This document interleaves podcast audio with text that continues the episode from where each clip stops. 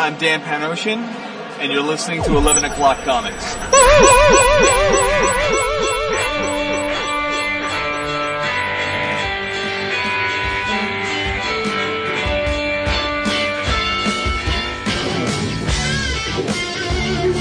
Right, sneak attack.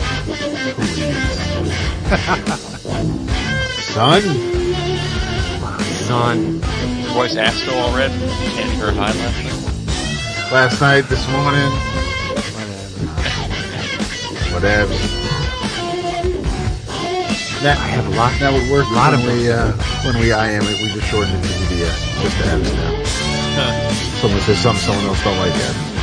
I'm surprised you go along with that. I was just gonna say the same. I, I Yeah. never type it, and I usually ignore whenever someone IMs me with that, because I'm like, got- I, it's covered I'm the- up. no, no, because I, cause then I write back, I'm like, you know, you didn't have Skype? And I just, you know, I just keep throwing shit at them, like, whatever, I'm like, I, I don't know what you're trying to say, bro. They're just like, that David Price is so weird. Who's beeping back? Skype? That's right. The dude who uh, came to um, uh, talk to us about switching our uh, oil and alarm. He uh, when he called me back last night, he's like, uh, "Yeah, is this this Dave Price?" I'm like, "It's David." He goes, Yeah. "Yeah, David." I'm like, "No, David." And he finally it finally sunk in. And then today when he comes over, he comes over. He goes, "So I just need to see a license that proves that uh, you're Dave Price." I go, "I got one that shows you I'm David Price." Oh no, you did. I did did. So, Of course I fucking did, bro. you, I love it when you do that. But you know what? In all honesty, I would not press the button that, that long. If, if it was me, I would, I would have peeped, you know, you can call me Alabaster if you want. I don't really give a shit. know you don't. I know you. Yeah. And, and I mean, No, no, no, no. I don't care, but I, it, I wouldn't, I wouldn't seek that satisfaction. You get that. I, I, I wouldn't do I that. just- but I, I admire it. It's a habit. That's all. I know, I know. I'm not saying you're Marty again, and he was a cool dude. He gave us actually he gave us some uh, some restaurant recommendations. One place that's like 15 minutes away from where we live now. Another place in Pawling. So, I mean, he's really cool. He he um he's from the Bronx, so he and Renee were talking about uh the old neighborhoods and shit. So I mean, he was he's a really cool dude. Um, but yeah, no, I just What was he there to do? he we um ADT does Dick for us, so we're changing our alarm company. And uh oh, you were listening to Tiki, weren't you? I was like, I was like, listen, I need a better radio. And, uh, and, and, uh, and for, for as long as we've been using Burke as our oil supplier, um, we really haven't been getting much of a benefit and Slomin's can, uh, give us a better deal for oil and since they also do the alarm monitoring, uh, we can bundle it and, and save a shit ton of money. So that, that's what we did. nice. Respect. Yeah, it was, it was a busy fucking day. We got the fridge. Yeah, you got a fridge up in there, Sub-Zero? Uh, no, sadly, it's a, uh, it- Finish him. it's a, it's, it's, it's opal, but it's, um, it's pretty nice. It's got the, the, the bottom drawer freezer and it's got a second drawer for, for the fridge. It's, pretty spiffy looking. I'm going to be happy with it. And, uh, and I think tomorrow morning, uh, she's blowing through my money. I think she's buying a dining room set. So, yeah. Damn.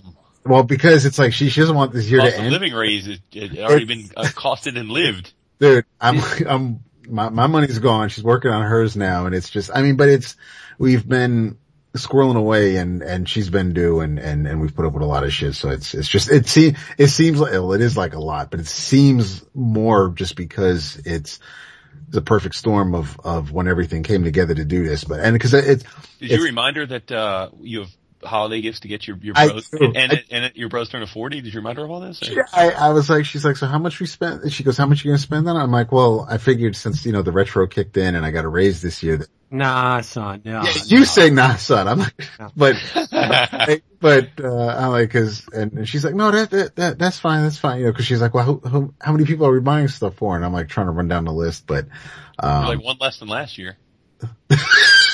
she, she did, she did. She's like, That's cold. That's so cold. cool. I'm talking about you, dude. This is 11 o'clock comics. Woo woo. Episode it's 355. loud. Nobody needs to hear me. Actually, I'm 10 episodes in the future. It's 345. Yes. Yes. And I am Vince B. I am, uh, I'm David A. Price. David. That's right. And this is Persian because I'm Billy Ray Valentine. Persian. Can you, can you say that again? This is Persian because I'm Billy Ray Valentine.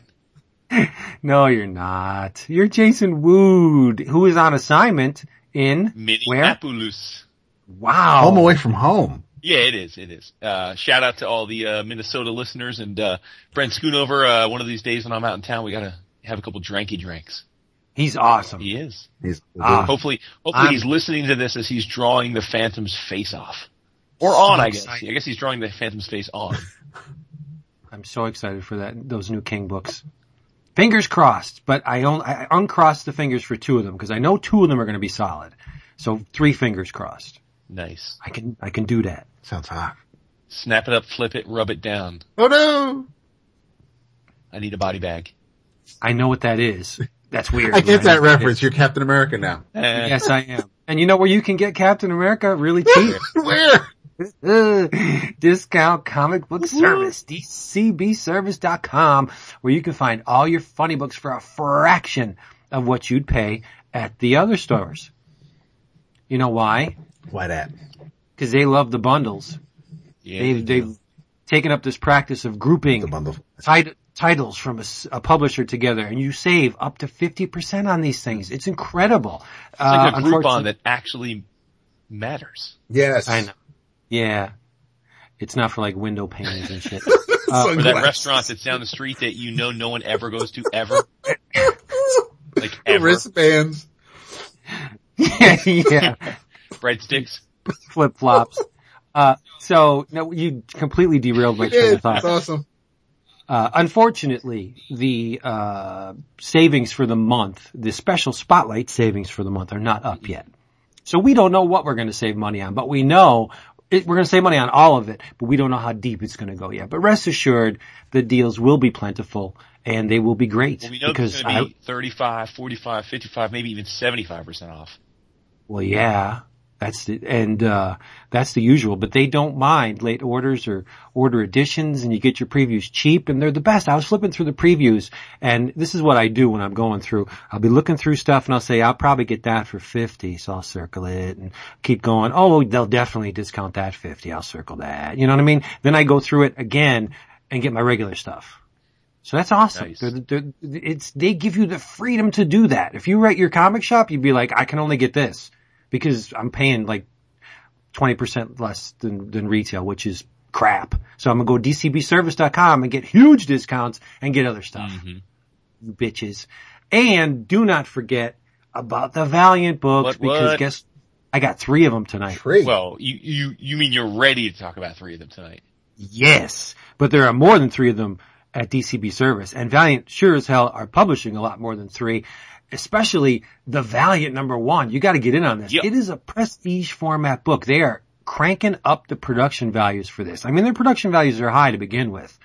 Um, but this book, cardstock cover, nice slick clear coat on it. You're going to get, uh, it's longer than the average Valiant book for the same price as a regular Valiant book. So you get upscale paper, a beautiful cardstock cover, more pages, and it's still $3.99. And you know who did it? You should know by now. Jeff Lemire, Matt Kindt, and Paolo Rivera.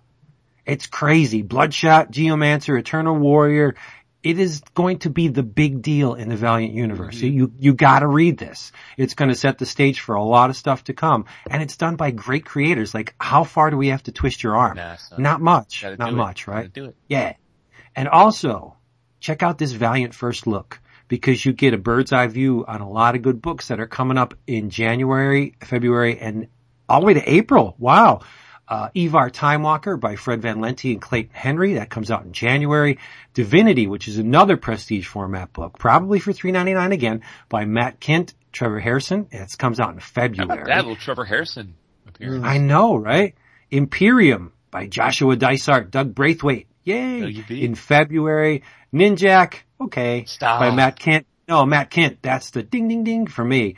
And Clay Mann, that's in March. And Bloodshot Reborn. Did you read 25? Bloodshot 25? Missed that. Holy crap. Uh, Jeff Lemire's writing Bloodshot Reborn and Mico Suayan. I hope Oh, I did that right Suyin, but is Suyin is in April. So you can get the Valiant First Look where Comixology, Comics Plus, Madefire, DriveThruComics.com, and probably your comic shops. So do this. Valiant number one and uh, Valiant First Look. Do it. well done, sir. Eh, not really. I messed that up a little bit, but that's okay. That's all good.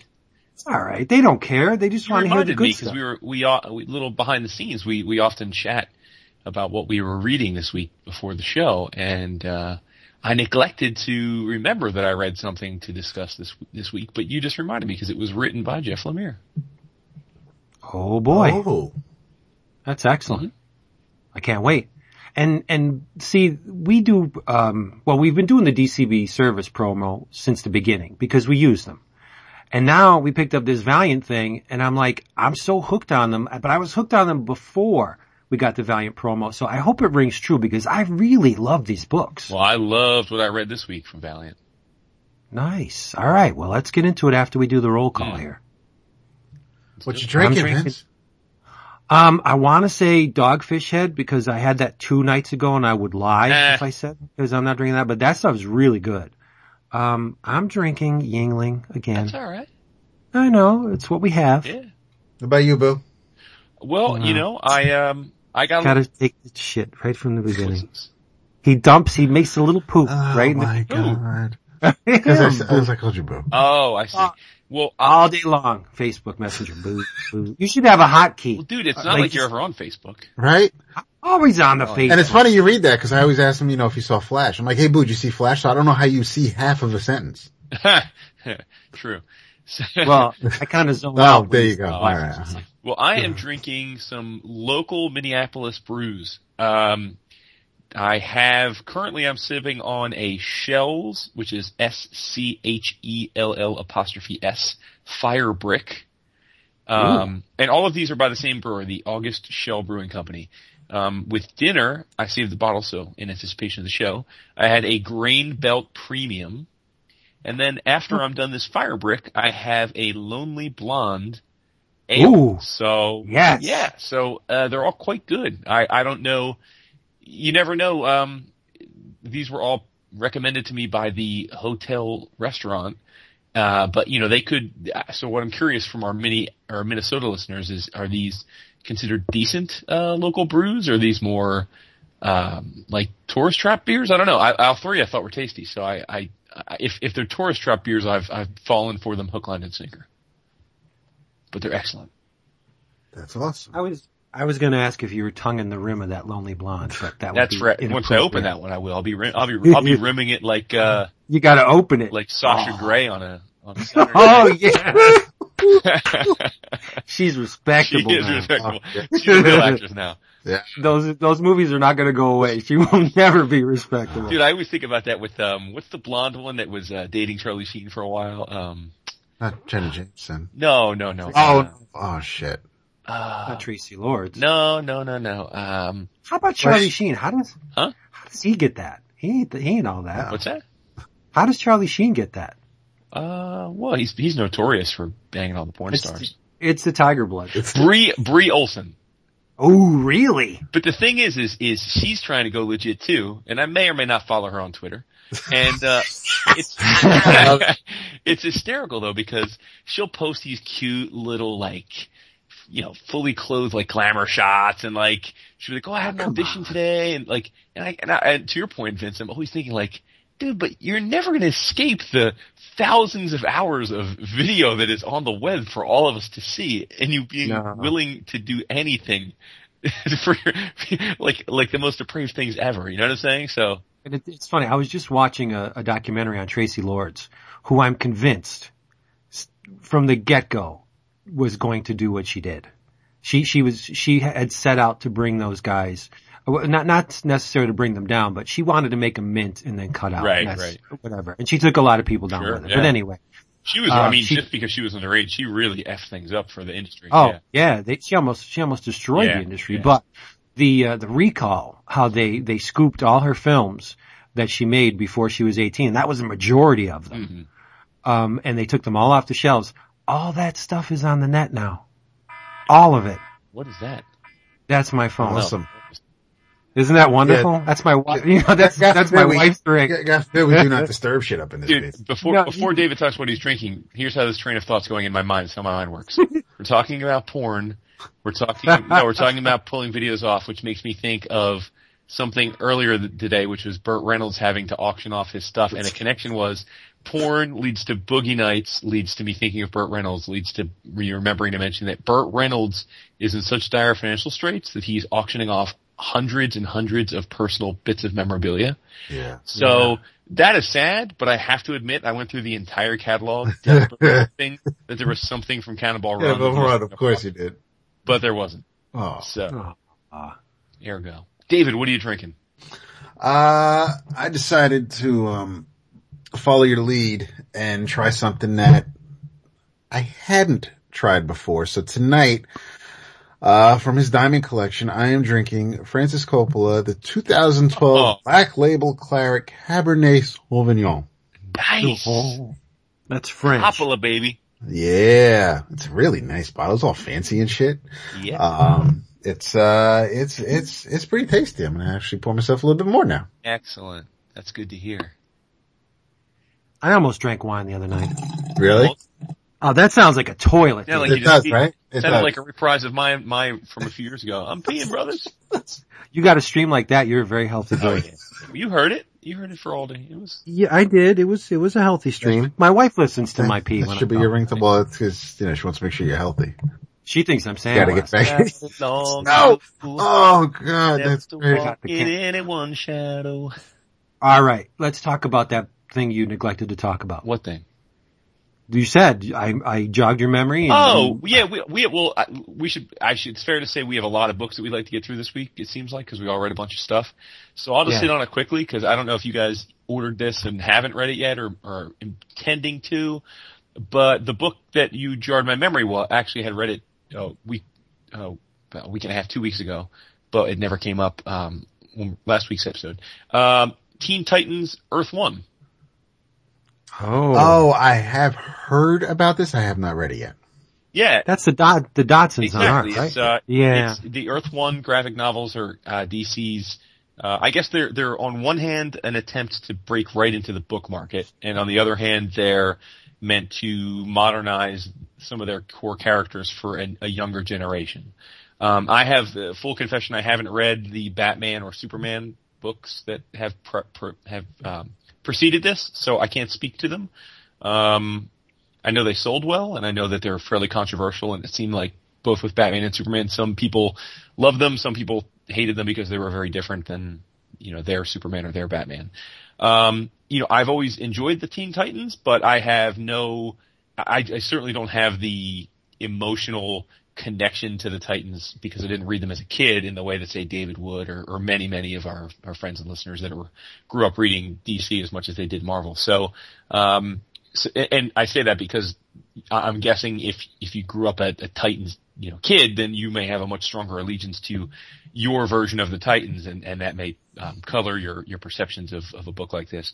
But this was an OGN um, written by Jeff Lemire, uh, and as you guys just said, uh, art by Terry and Rachel Dodson, and so you know it looks great. You you know that uh, the Dodsons handle their business. Um, it, it was interesting. I mean, I don't, I, again, I don't want to get too, too far in the weeds on this one other than to say it, it genuinely is a complete reimagining of the formation of the team.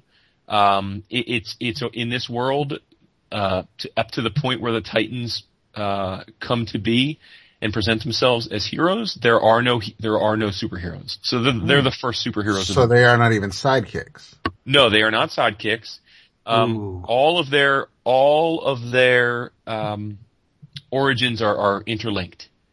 They all come from the same place, and they um, are basically brought together when um, when Starfire, uh, who is Okay. the progenitor of their power set, um, is calling to them, and they all come to her aid, and kind of that brings them all together, and they realize, even though many of them have known each other for most of their lives, that they're connected in this much deeper way. And we're kind of, it's essentially an origin story. Um, but this is a, a much different origin than any Titans you've come to see before.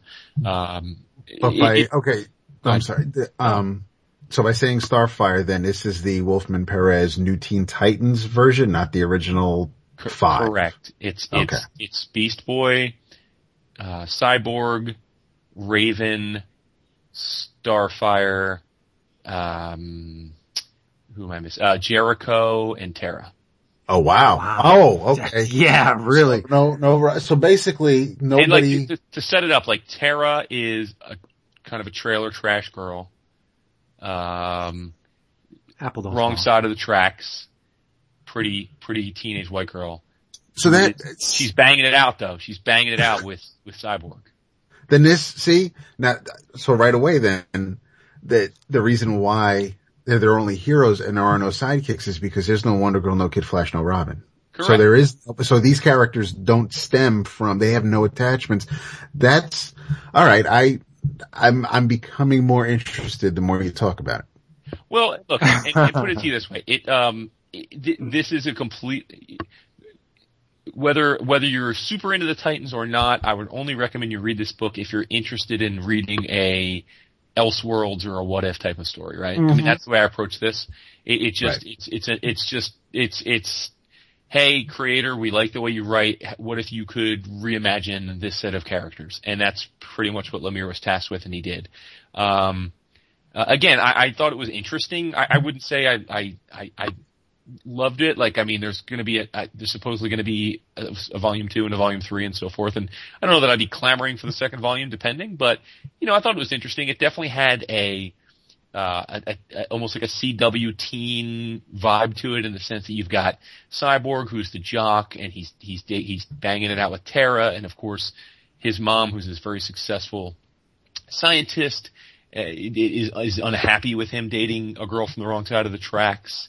Um, probably the thing that I had the most trouble with was the way that the Dodsons drew uh, Slade, um, uh, because he's portrayed as this barrel-chested, beer-swilling uh, guy, you know, and so. Uh, I, I I didn't like that so much, but but their characterizations are pretty cool. I would say the most interesting in terms of the departures that they took was the way that they depicted Raven, who is a Native American in this, and she's living on a resi, and her either her father or her grandfather is the shaman, and so almost they've made her almost into like a talisman type of a character. Um, but yeah, but I dug it all. I mean, look, I dug components of it, and it looked great. And so again, if you if you're a huge Titans fan, but in a way that you're cool with reading Elseworlds and go into this thinking that that's what this is, then I recommend it. If you are expecting this to be some kind of Lemire's ultimate version of the Titans that Wolfman and Perez created, this isn't that. You, then you're probably going to be bothered by it. So Right. Um, humor me for a 2nd Mm-hmm. as you will. Uh, these um, DC books. The uh, what, now, what is the subtitle? Teen Titans. Is it like year one? Called Earth Teen One. Earth One. Earth One. Okay. Now, none of them, you just said, you know, they're, they're looking to spin off for volume two or three. None of the Earth ones, the Batman or Superman, none of them have had a sequel, right?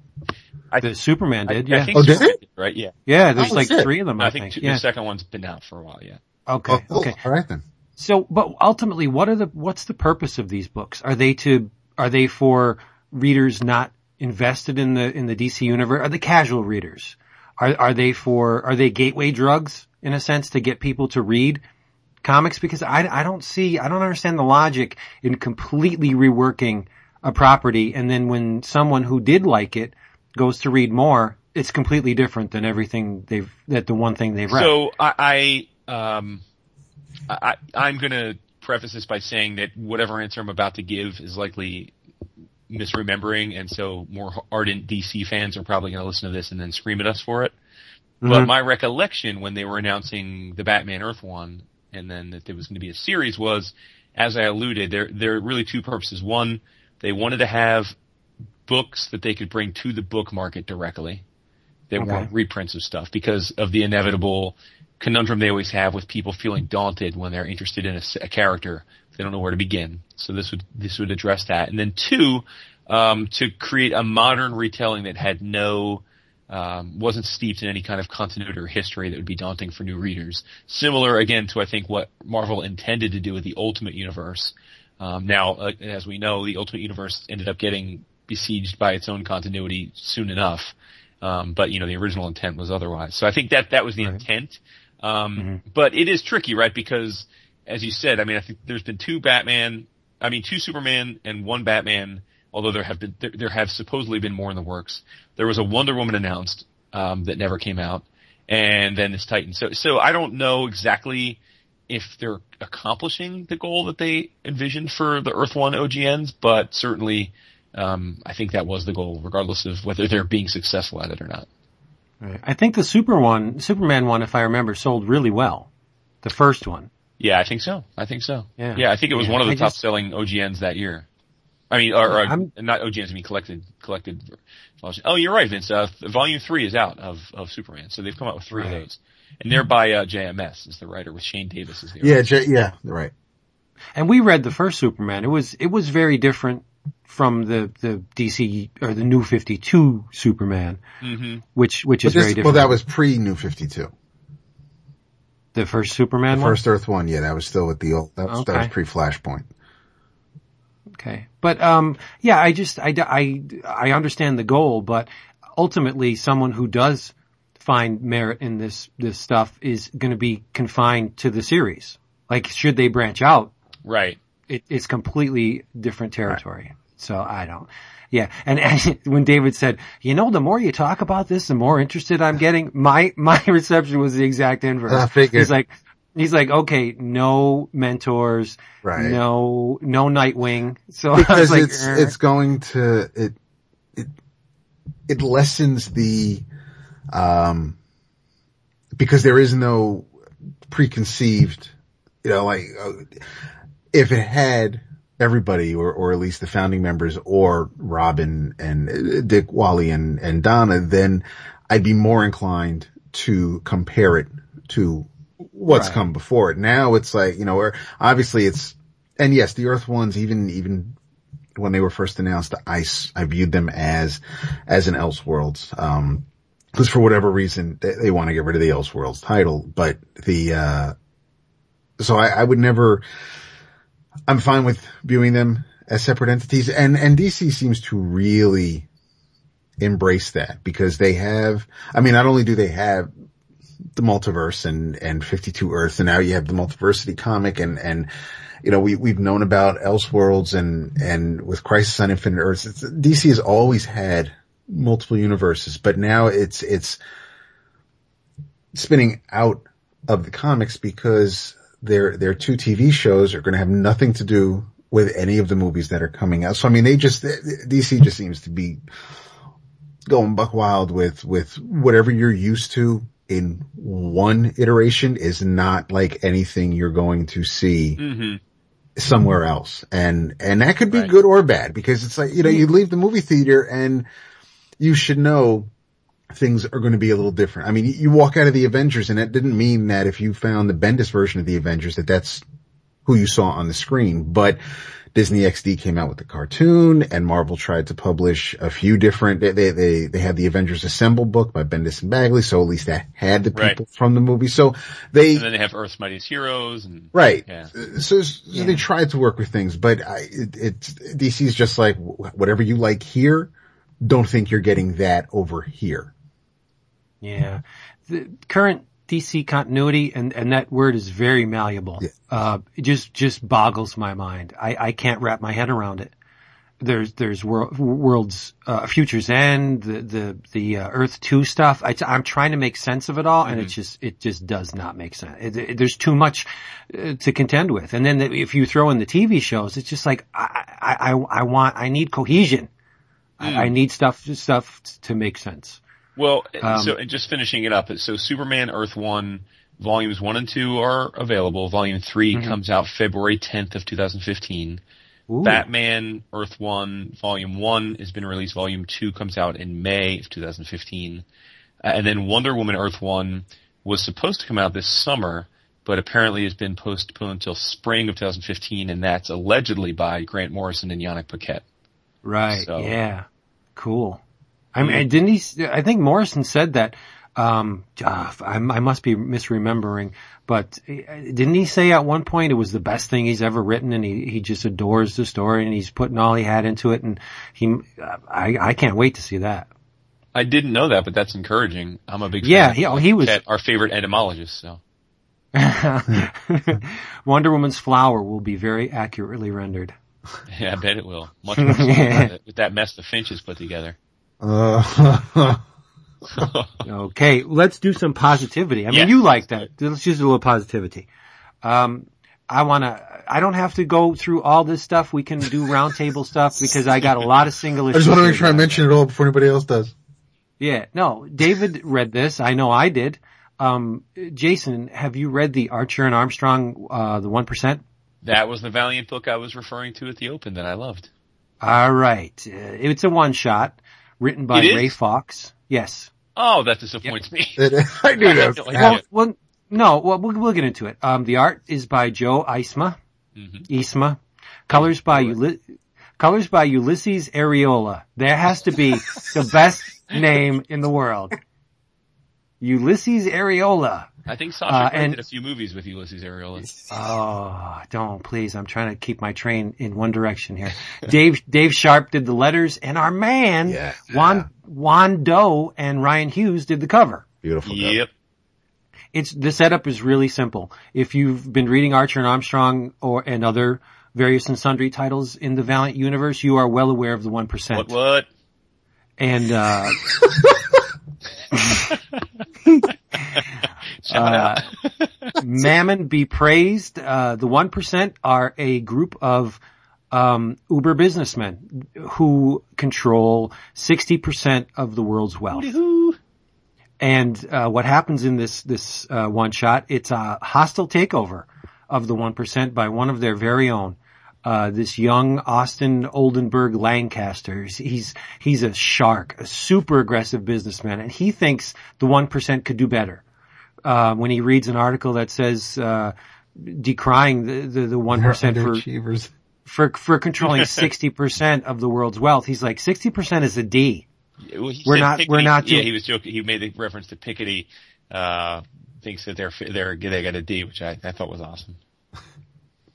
it, it, it's very sarcastic, very sardonic. Now this kid, um, is inducted, uh, into the 1% by his father, who does it reluctantly, but probably just to keep it in the family. The kid's inducted into the 1% and he is the worm in the apple. He, he's been trying to, his, his ideas go, um, un, un, um, enforced. He, he, they think he's too radical. They, they humor him, but nothing of his ever gets put into play. So he hires assassins to take them all out. Like the, the Black Block and others. And he, through the course of the issue, um, they virtually eliminate the entirety of the 1%, save himself and his father. And the only reason why he saves his father's life is because he, he obviously wants to torture the dude. He hates his father because uh, the, the the one person that Austin loved in this whole entire world was his mother, and Austin's father treated his mother like a business proposition. He he devoured her, he he consumed her, he whittled her whittled her away, and she finally um, just killed herself. And, and so that made made the kid uh, bloodthirsty for dad, and that's probably why he's doing this. But he's he's a skeevy prick. I mean, he's just concerned about profit over everything. And uh, it, I thought He- it was a, it, And, um, it, wow. he, uh, redeem is, is the wrong word for it, but I, I turned the corner on the character, um, before the end of the book, during, during the car ride. Um, because before that, it just, it, I, it was getting to the point where why am I reading a book that's so focused on this one character who I would rather do anything else than read about? And, um, when his, his, uh, reasons became clear, it, um, it, it's, it's definitely one of those issues where, you know, you stick with it and I'm not talking about a whole arc or, oh, you know, if you give that 10 issues, you'll, you'll, you'll dig it.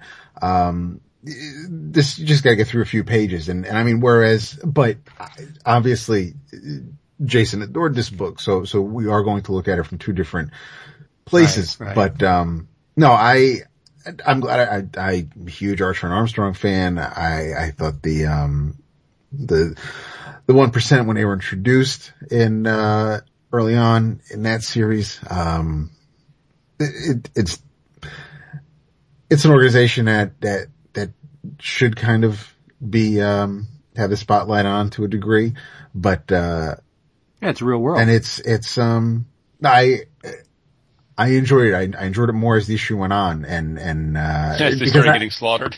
as it, well, pretty much yes. Uh, but it was um, it was definitely because uh, I, I told you guys earlier. I'm like, it's it's you know, first blush, it's it's hard for me to get through this. I, I read the, the the the recap page, and you're like, you know, the the, the intro page letting you know what you're about to read. And, and I'm like, all right, well, I'll, I'll give it a shot. And I'm reading a couple of pages and I'm like, I just, I, there's gotta be something else I can be reading. But I, See, hedonism turns me on. I, of course. I, I was all over this. I'm like, yeah, they, they, they, in the beginning of the book, they, they slowly work their way into Art, um, Austin's bed chamber and they, they show his bed and he's got like a, a, a naked chick in a bunny mask.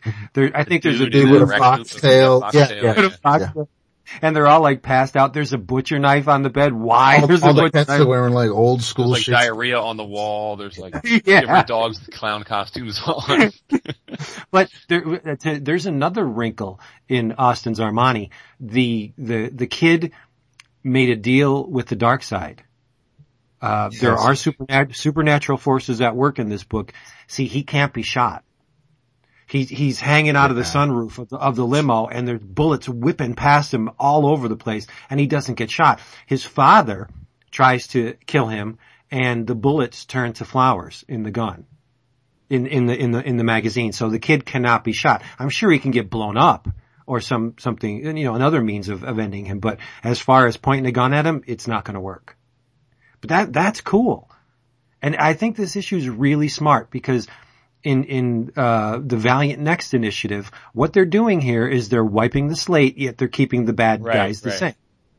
So the 1% which has existed in Archer and Armstrong since the beginning, now new readers can get in on this and say, oh, I know exactly who these people are. You don't have to even, well, you should, but you don't even have to catch up on Archer and Armstrong to get in on the ground floor of anything from this point forward. That's really smart. I thought this issue was great. I loved it. Yeah, me too. I, I, I, thought the idea of fleshing out a new version of this 1% that we've already been adre- uh, introduced to is really smart. Um, I think in, if the goal was to create a character that most everybody reading it would be guaranteed to hate, I think they were really successful, right? This, there's, this kid has, there's no redeeming quality to this kid other than the fact that he's very, very good at being very, very malicious for his own personal gain. Uh, he's like the ultimate villain. Um, he's he's um, so yeah. No, I I thought it was it was uh, extremely well done, and the fact that it's a one shot, um, more power to them because they they definitely, uh, I think in the span of the one issue, did a nice job of. Uh, establishing the new status quo. I thought we were going to be getting a whole miniseries of this, and that we are you know, soon to have Archer and Armstrong uh, combating them. So I guess we'll probably see that more in the uh, in the other books. yeah. But but uh, yeah, I thought he was a great villain, and um, you know, I thought for the most part, Eisma did a nice job at the art. Um, uh, It's a clean line style, but it, it has, uh, comedic tendencies. Like he'll exaggerate facial features and, and body movements just to, to get, you know, a rise out of you. And it works really well. when he was talking to his dad and he was telling him he was gonna, he already owned the Redskins and he was gonna buy the Patriots and then he put them all in a stadium and have them kill each other Yes. and sell tickets and call it the uh, the home or the Homestead game or something. I Yes. thought that was hysterical. So I mean, uh, the, it's funny too because there were a few few terms of art like that he when he was talking in the beginning about some of the business transactions he was doing, and he referenced Piketty, who's uh, economist named Thomas Piketty. That's the last year spent a lot of time writing about the uh, ongoing uh, you know, wealth inequality that exists in the world. So I, I, and I thought to myself as I was reading some of that, like, well, if you're not in finance, you don't pay attention to that stuff. Is that, is that, is that going to seem like gobbledygook or is it going to have any meaning to you whatsoever? I mean, again, it's, it's, uh, it, it- ten years from now, if anybody's reading this book, unless you're an economist, I doubt you're going to understand the reference to Piketty at all. And I'm sure many people didn't reading it even now. So, you know, I, I Yeah, think I you have to be careful as a writer about when you're incorporating modern or pop culture references, particularly specific ones, and remember that that not everybody has that same interest set. But uh, but I mean, I you know, so I mean, I, I appreciated them, but I they kind of struck me. A few references did strike me as well. I, I don't know if that's going to be accessible to people that aren't paying attention to the world of global economics most of their day. Um, but Yeah, I googled it. You did? because I didn't. Uh, yeah, I didn't know either, and I, I just I did. I, I I I googled it and I found out what I needed to know, and I think it lends a a, a um a nice layer of authenticity to it. Like he di- he didn't make up a name. He could could have called it like like Pookity or something, something close, like a a, a like a look oh, I see. or a sound a Like sound a gargle. The He uh, spelled it. He spelled it differently. Oh, he did. Well, did in the book didn't he spell it P I K I T Y? Uh, let's. I think it were two T's. Was it P I K E or was it P Oh, he did. He spell it correctly. I got it right here. It should keep be going. P- I'll- Pike Pike T T Y. I think it was. Oh, okay. Oh, maybe. Um, Yeah. I didn't, I, I, I assumed that it was, uh, it was based because of the subject matter that it was, uh, it was based in, on someone in the real world. Um, Right. so it, it- it's, and I follow what you're saying because as far as here's a book where, where you're talking about, you know, global economics and, and finance and that's someone reading this may not want to, like Vince, go to Google, but, mm-hmm, mm-hmm. but, but then you're, when you think about someone like Warren Ellis, when he was doing Planetary and, and, you know, his, his goal was once you get to the end of an issue, uh, we know it's going to be a while before you get the next one, but we gave you enough here where you can go Right. and find out about these monsters or these, the, you know, whatever, whatever the theme of the issue was. Um, I think people might be more inclined to do that on a sci-fi fantasy comic like Planetary. Maybe Agreed. not so I don't much. expect many people are going to be caring to Google who Thomas Piketty is. That right? yeah, it's uh, P I K E T T Y. Right. Oh, he spelled it right. Okay. Yeah. Yeah, yeah. But there, there, there is a, a, a bit of sci-fi. Well, I don't want to call it sci-fi. There's a bit of supernatural in this, other than the fact that um, Austin, his dirty deal, the last page, we don't know what that is Mm. yet. Mhm. So that could be another supernatural element to this to this thing, which is cool. Piketty's Yeah. big thing is he thinks there should be a, a like a an incremental tax on really wealthy people up to seventy five percent. That's his big. Seventy-five percent. no, it's, that's insane. But it I'll- was nice. I'll- I'm already in. A, I'm, I'm already in in enough hot button with with current current political issues. I'm not gonna. I'm not gonna delve into my views on taxing. What do you think about that, Jason? Go to my Facebook and you'll find out. Yeah. Um, but it was, I- it, it's, I did chuckle where he, while he's talking to his dad and he goes, yeah, nobody gets Piketty but me. It's like, I, so it's, I mean, he just, he does have that, that air about him where it's, he's obviously not supposed to be a likable character and, um, it's very easy for me to not like him. So in, in, in that regard, um, Fawkes did a great job with the character because I, I don't like him. I, I, again, as I was reading the issue and I got further into it, um, as his methods and reasons were, were being made clear, um, it was, it became more enjoyable, but, uh, it's, on, on one hand, it's, it's a little bittersweet because I, I'm like, I could see me reading more of this if, if it comes, you know, if it's an annual thing or if it just ties into whatever's going on in a couple of books and then they come back with a second issue and, and every so often, but, um, I don't know if I'm ready for the second issue, but it, it, there was enough there where if they did follow up with another issue, um, A, I'd, I'd want to read it and, and, uh, I think there was enough there that, um, it would, I would like to see it play out a little bit more, I think, instead of just, but then it, having him work in the background on, on some things, um, the seeds were planted here and, and, uh, you can see them play out in other books. So it, it's, it, I think the issue worked. It, um, I, I am glad I, I, uh, I kept going with it, but it's, um, it, it was, for me anyway, it was, it was a little hard to take in the beginning. Yeah, I think it's all about accessibility.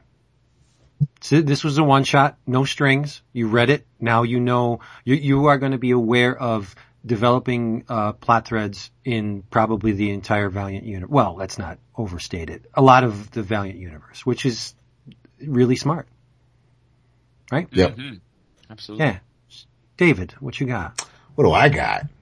Yeah, Um, Yeah, I'll swing it back soon. All right, I'll. Uh, I will not talk about um, another Valiant book. I will. Um, I don't want to talk about that one either. I don't know. Vince might have read it, so I'll wait. I, um, I, I caught up with you guys and I read, uh, Memetic, the first two issues. Oh, yes. Nice. It's, um, and I was actually, I was talking to, uh, the minion about it yesterday and, and giving him the gist of it because he's, uh, he, he loves those memes, those memes and he, uh, Meme. we, we, we, um, and, and so as, as, and, and he seemed to be pretty keen on, on the whole story and, and the idea behind it. I, I had to Google the sloth so he'd know, you know, what exactly, cause he's like, wait, you mean like the, the dude who's like always hanging on to like, you know, the chick's bra or something like, and I, no, so I want to show him it was a drawing and, and they didn't use an actual existing, um, sloth meme, but, uh, it, it's, I, I, I set it, set it up for them. Written by James Jane, the fourth, yes. The fourth. Uh, Um, Eric Donovan illustrated yes. it. Our boy. A- Adam Guzowski did the color art. Steve Wands did the Wait, letters. Steve I- did the color art? Adam Guzowski. And Oh, Mike, Yeah. Mike Wachowski. The, uh, I really like the covers with the whole, with Ah. the, with, with, cause it goes up the spine and then it's got the number on it. I, I, I think the covers are sharp. One of the, yeah, you're right. One of the most original and eye-catching covers Yeah. on the, on the stands. Yeah. Uh, the first issue with the back matter with everybody's Facebook page, I thought was a hoot.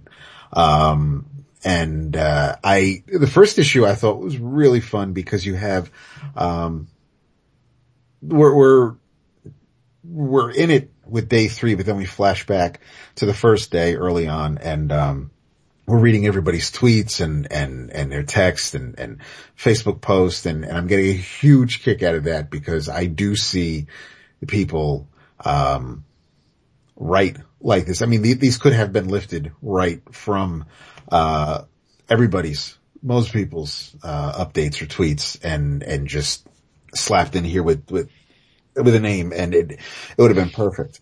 Um, the, uh, but we, um,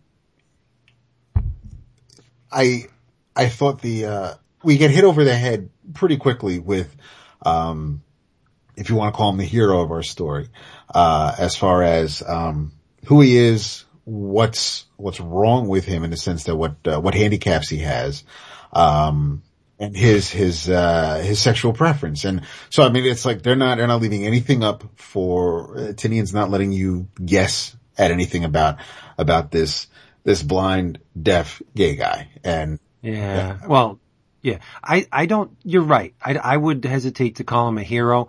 I think he's more like our eyes in this world. He- oh, he- I can't see anything but blue. Yes. Yeah. yeah, he, well, he's, he's, he's the reader in, in, in a sense in this, in this world because he, he hasn't done anything very heroically. Yeah, the lately. sense- He's, he's, he's basically reacting to things. Yes. Yeah, because it's chaos. I mean, they're they're the what the what the uh, good time sloth meme does to you. Uh, Twelve hour gestation period. We Yeah. said you freak the hell out. You start bleeding from the eyes and screaming, and you just want to destroy everything that hasn't been turned. And I was, I was a little, um, because after you guys brought it up, I, I figured I'd read it, but I, I, and I guess I kind of, because of everything else that, that I'm reading or other things that, that I'm a fan of, um, I guess I wasn't really ready for yet another post-apocalyptic story. Um, Mhm. but I, I didn't, um, because this is primarily set up because we're going back the three days.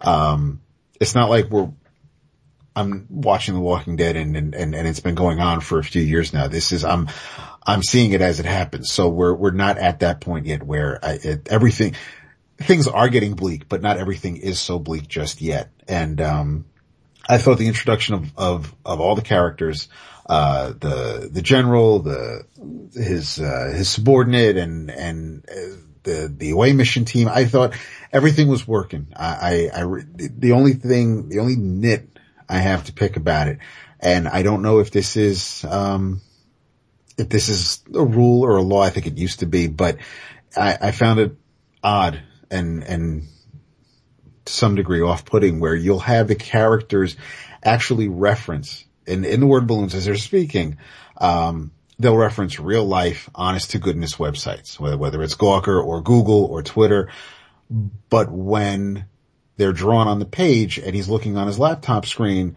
it, it says gargle or, or Reddit instead of Reddit and, and it just, things like that. It, it's the same thing as if I'm, when I'm watching a show and, um, and the dude's got, uh, dude's got his collar up and then the next scene when you're talking, when he's talking to the woman, his collar's down and then when it cuts back to him, it's like, I just, I just want some consistency. I just, I, I just need the editors to, to kind of maybe pitch in a little bit, but aside, That could, you know what that could be?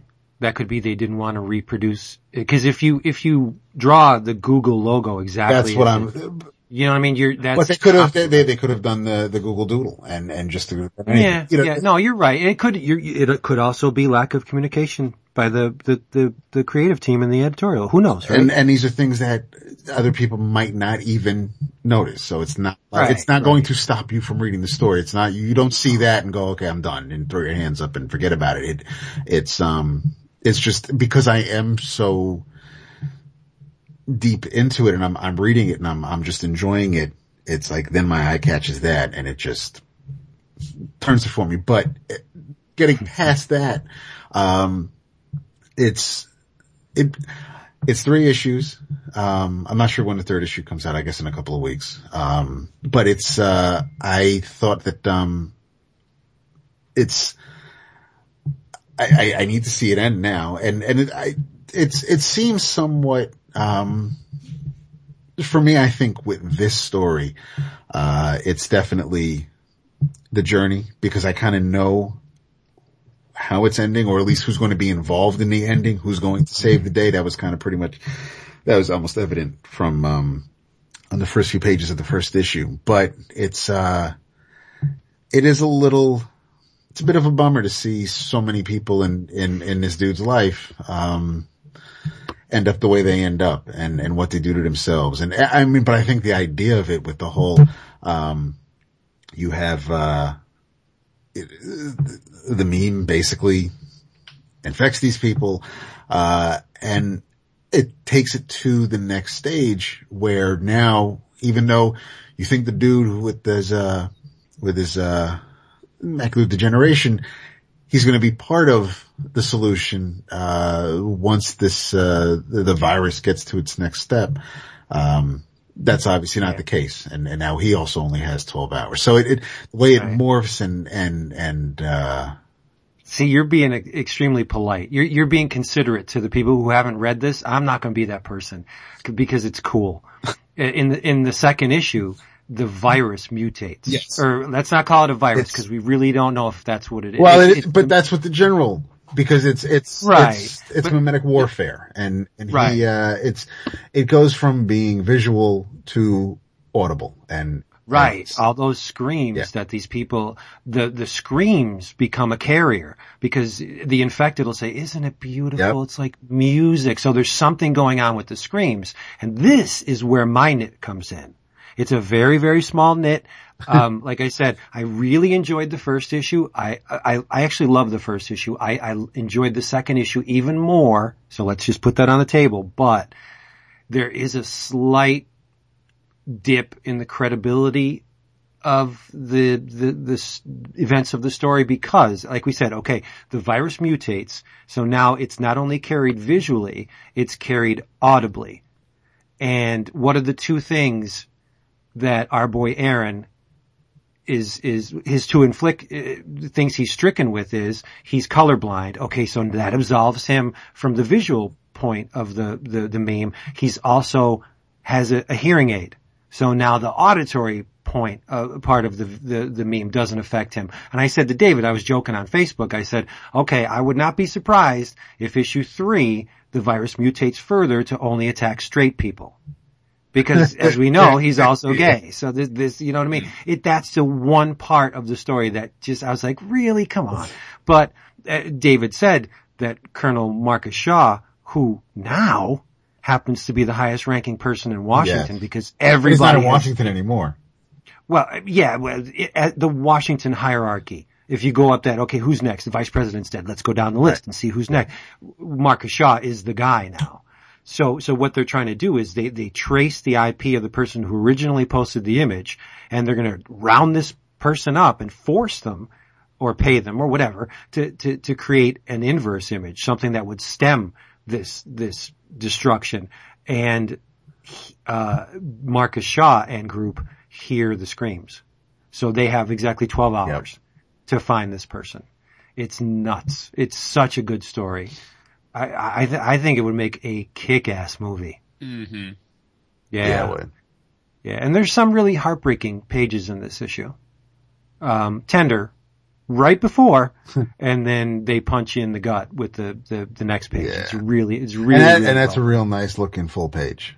It's, uh, Oh yeah. I mean, I, yeah, no, the, the art is, um, the art's really, it, it also, it helps tell the story. It's, it would be, I can't see, um, it's one of those things where I, you might want to see other artists tackle this story, but I don't know if it would, um, cause a, a lot of the people early on are college kids and, and, uh, it's just, it kind of fits this story. It's not, it's, it's not, um, it's not super dark. It's not gritty. It's, it's a little Hmm. cartoony in some degree, but it, it's, it's all, it, it works. I mean, it, I just, I think that, uh, the creative team is paired up really well with this story.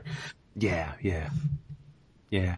Um, early on, I have to admit, I didn't know Aaron was wearing a, a hearing aid. Really? The, yeah, it could be the color art because I think it's, it's the, the, the, the color that they use, that he, Adam uses for the hearing aid is very close to the color of, um, Aaron's hair. Right. So you don't, unless you see the two. Yeah. I mean, I, going into his I- you it- don't really when see it. he, when he did mention to his girl, to his bestie that, uh, that he had to, uh, you know, hold on, let me, let me put my hearing aid in. Um, Right. That's when it was like, you oh, go yeah, back a couple okay. pages and like, all right, that's what it was. But yeah, But in the rest of the issue, you really can't see it. right. which is, I mean, I would, if they were going to do what, what they, if, if the plan was to do what they did in issue number two, I would really slam that home and make it like, you know, apparent that the the kid is always always has a hearing aid in. But they did say it early on, so it's six to one, half dozen to the other. I and I think it's a great book. Boom has got something really special And with this. it- it- it's it's nice that um and at least they, they get all of that out up front because you may if you notice that he's the only one who isn't affected by any of this now, now you're wondering if it's going into the um the supernatural or or or the uh if if, if he's you know he's genetically enhanced in some way and they're trying to keep it somewhat realistic as far as you know the memes go and and um and in that way, it's not, they're, they're not, they're not trying to do anything supernatural or, or, um, or too heavy duty sci-fi. It's not like all of a sudden, you know, it's, it's not like the plane is low on gas and it still has to make it to Oregon. And I mean, they're not, they're not doing anything that's going to bend the laws of physics to a certain degree. So if it's, I'm, I'm okay in that regard of, of them putting all their cards on the table and going, listen, this is everything that, that, that Aaron has to deal with and, and we can move on from here. And, and now we got to work around it. I don't see a happy ending. Oh, for I don't see how. I, I, yeah, I don't see how there possibly could be. Yeah, I agree. even even even if a bunch of them survive, the world has been Well, that's not, and, he, irrevocably changed. and, and he, he's not exactly going to procreate, so no, well, he may be forced he may to be forced to. Yeah, they'll just still. But yeah, be, no, it's, be throwing up. not girls. I wouldn't mind seeing that. Yeah, it's cool. That's just the, the sequel. Yeah, but uh, I don't think we mentioned that each issue is extra sized. So it's uh, four ninety nine. You get a bunch of back matter and uh, extra long story pages. It's it's excellent stuff. hmm Yeah. Swing it back to the boy. No, man, you go. You got a ton. I, I'll uh, I'll piggyback. All I, right. yeah. All right. Um, David read this one. I know it's not like we were talking behind closed doors and planning this out. David read this one too. Um, it's written by Peter Milligan. Pencils by the awesome, exquisite Cary Nord. Color art by Brian Reber. Dave Sharp again did the letters and you had covers by Hitch. Yeah, we uh, got to Rafael. talk about that. Okay. Rafael Sandoval and Cary Nord did a cover. It's from Valiant. Big surprise. It's called Eternal Warrior. Days of Steel, number one. It's the first issue in a four-part I have not miniseries. Oh, I read- I read it's the so first two. good. The second one's out? Yes. Damn.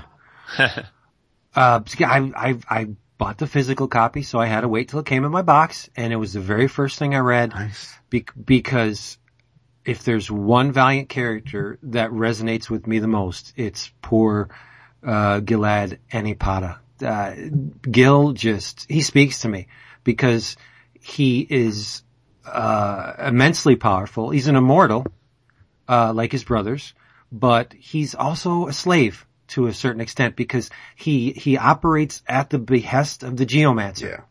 Yeah. The geomancer claims to uh, be bettering the planet, uh, you know, increasing mankind's chances for uh, whatever peace or uh, whatever desires he has, and uh, now she. So the the eternal warrior is the arm of the geomancer. If he wants something done, he sends the Gil out, and Gil gets it done. And it usually involves mass killing.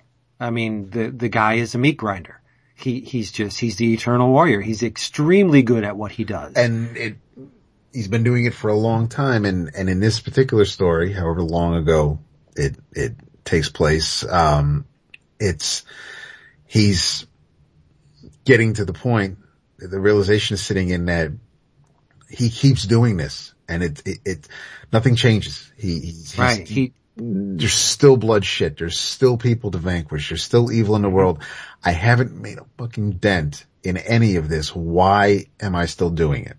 It's true. And, uh, to the point where he, he just, that's it, I'm out. Yep. And he, and he just goes and, and sits his ass in a cave and the geomancer in the form of a raven, uh, comes to him and he's like, dude, we got stuff to do. You, you, you, need to, to quell this, this, uh, actually I think it's ninth or tenth century. Uh, uh, the, the Franks are being trounced by the Magyars, um, which are Hungarians. I, I had to look that There up. Man, Valiant's got you Googling like a motherfucker. I know, and uh, he's uh, the the geomancer says you can you can go in there and and quell this this uprising, get these Magyars out of there because there is a savior being born, and you have to save the life of this baby. Well, how the hell am I going to know where this baby is? You'll find him under the blood moon, and he has a very unique mark on him, and you'll know it when you see it.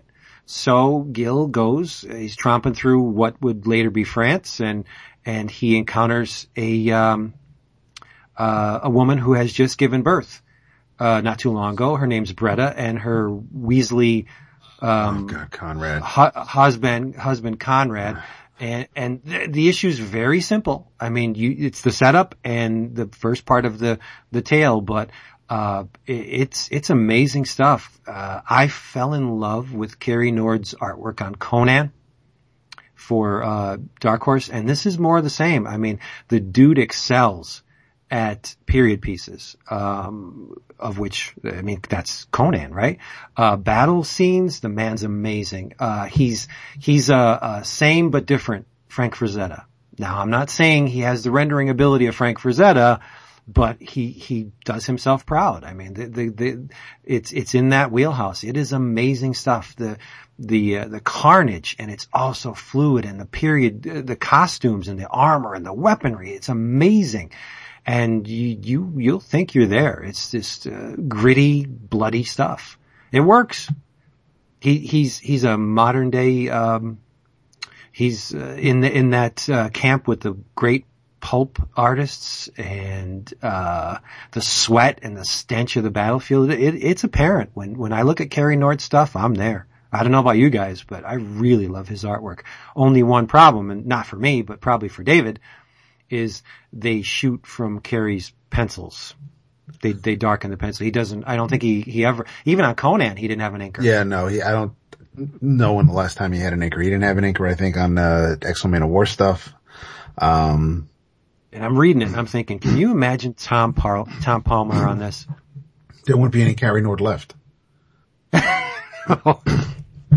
My, at my, my, uh, I was, I was so bummed. I'm looking at the cover of the first issue and I'm like, fuck, I'm like, there's Cary Norden here and, and they couldn't make Hitch one of the variants. Like why? I just, I, I, I felt, I know he sells and, and, and people love his stuff and the ultimates and, and, and I get it, but I, I would, I, I'm, I'm not thrilled with that cover on the first issue.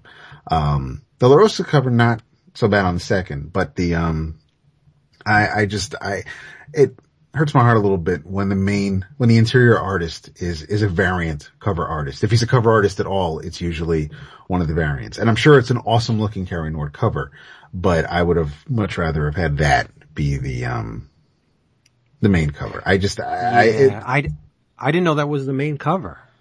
The, the, the, cause I don't usually specify when there's more than one cover, unless it's like Art Adams right.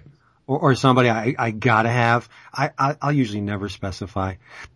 And, um, when I got the hitch, I'm just like, oh well.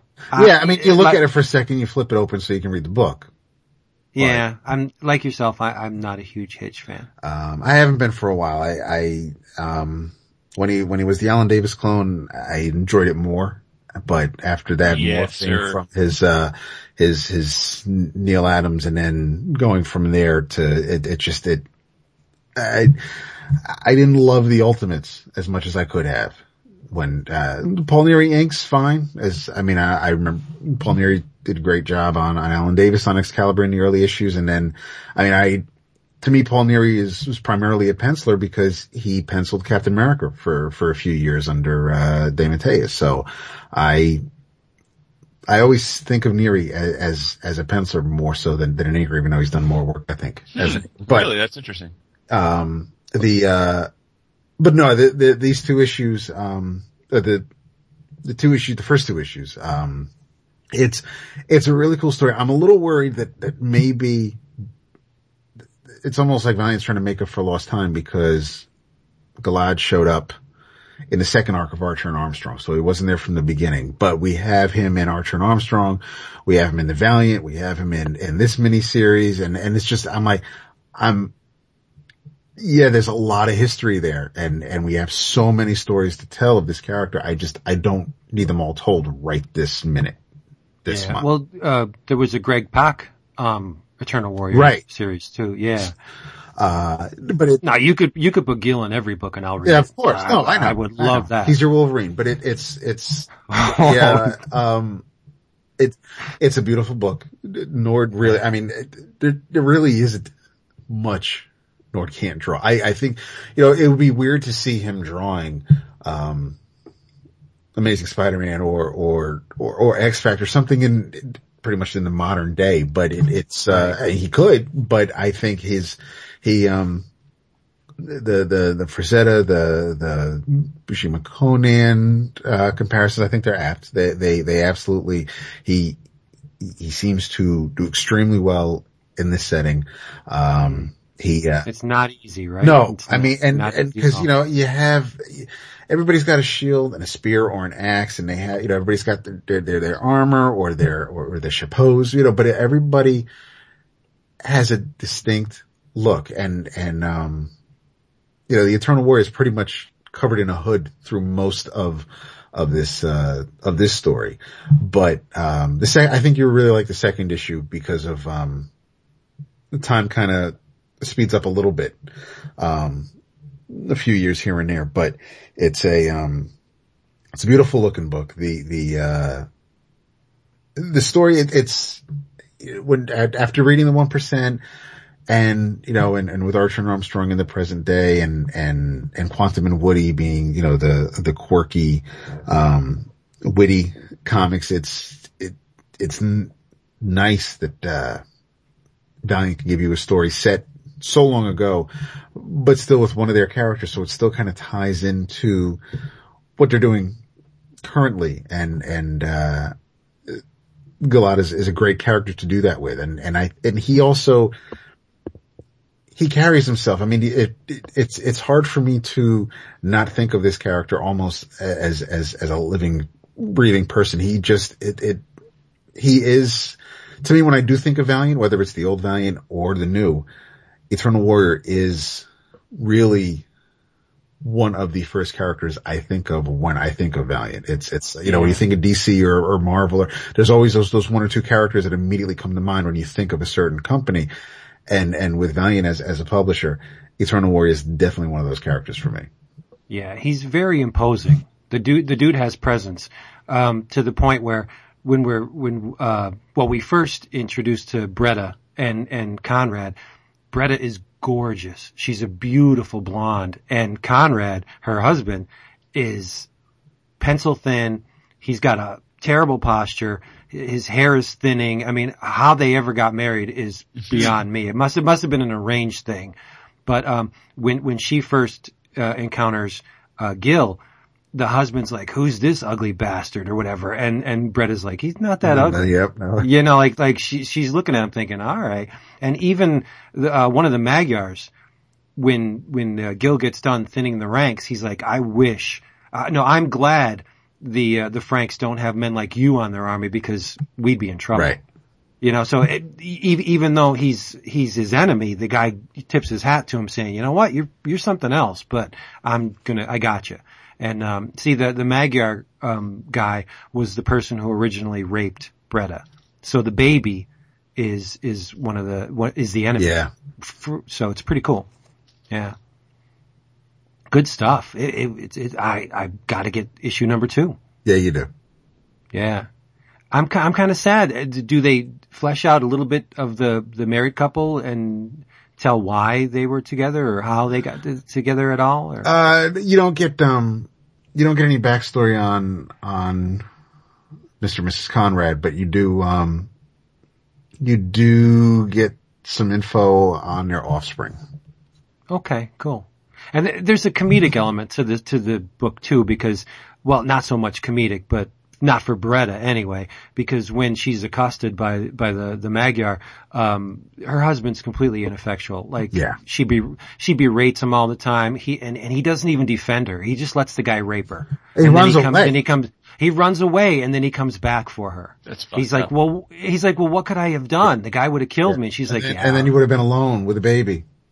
Yeah, that's his reasoning. And then then he does it again later on in the issue. It's nuts.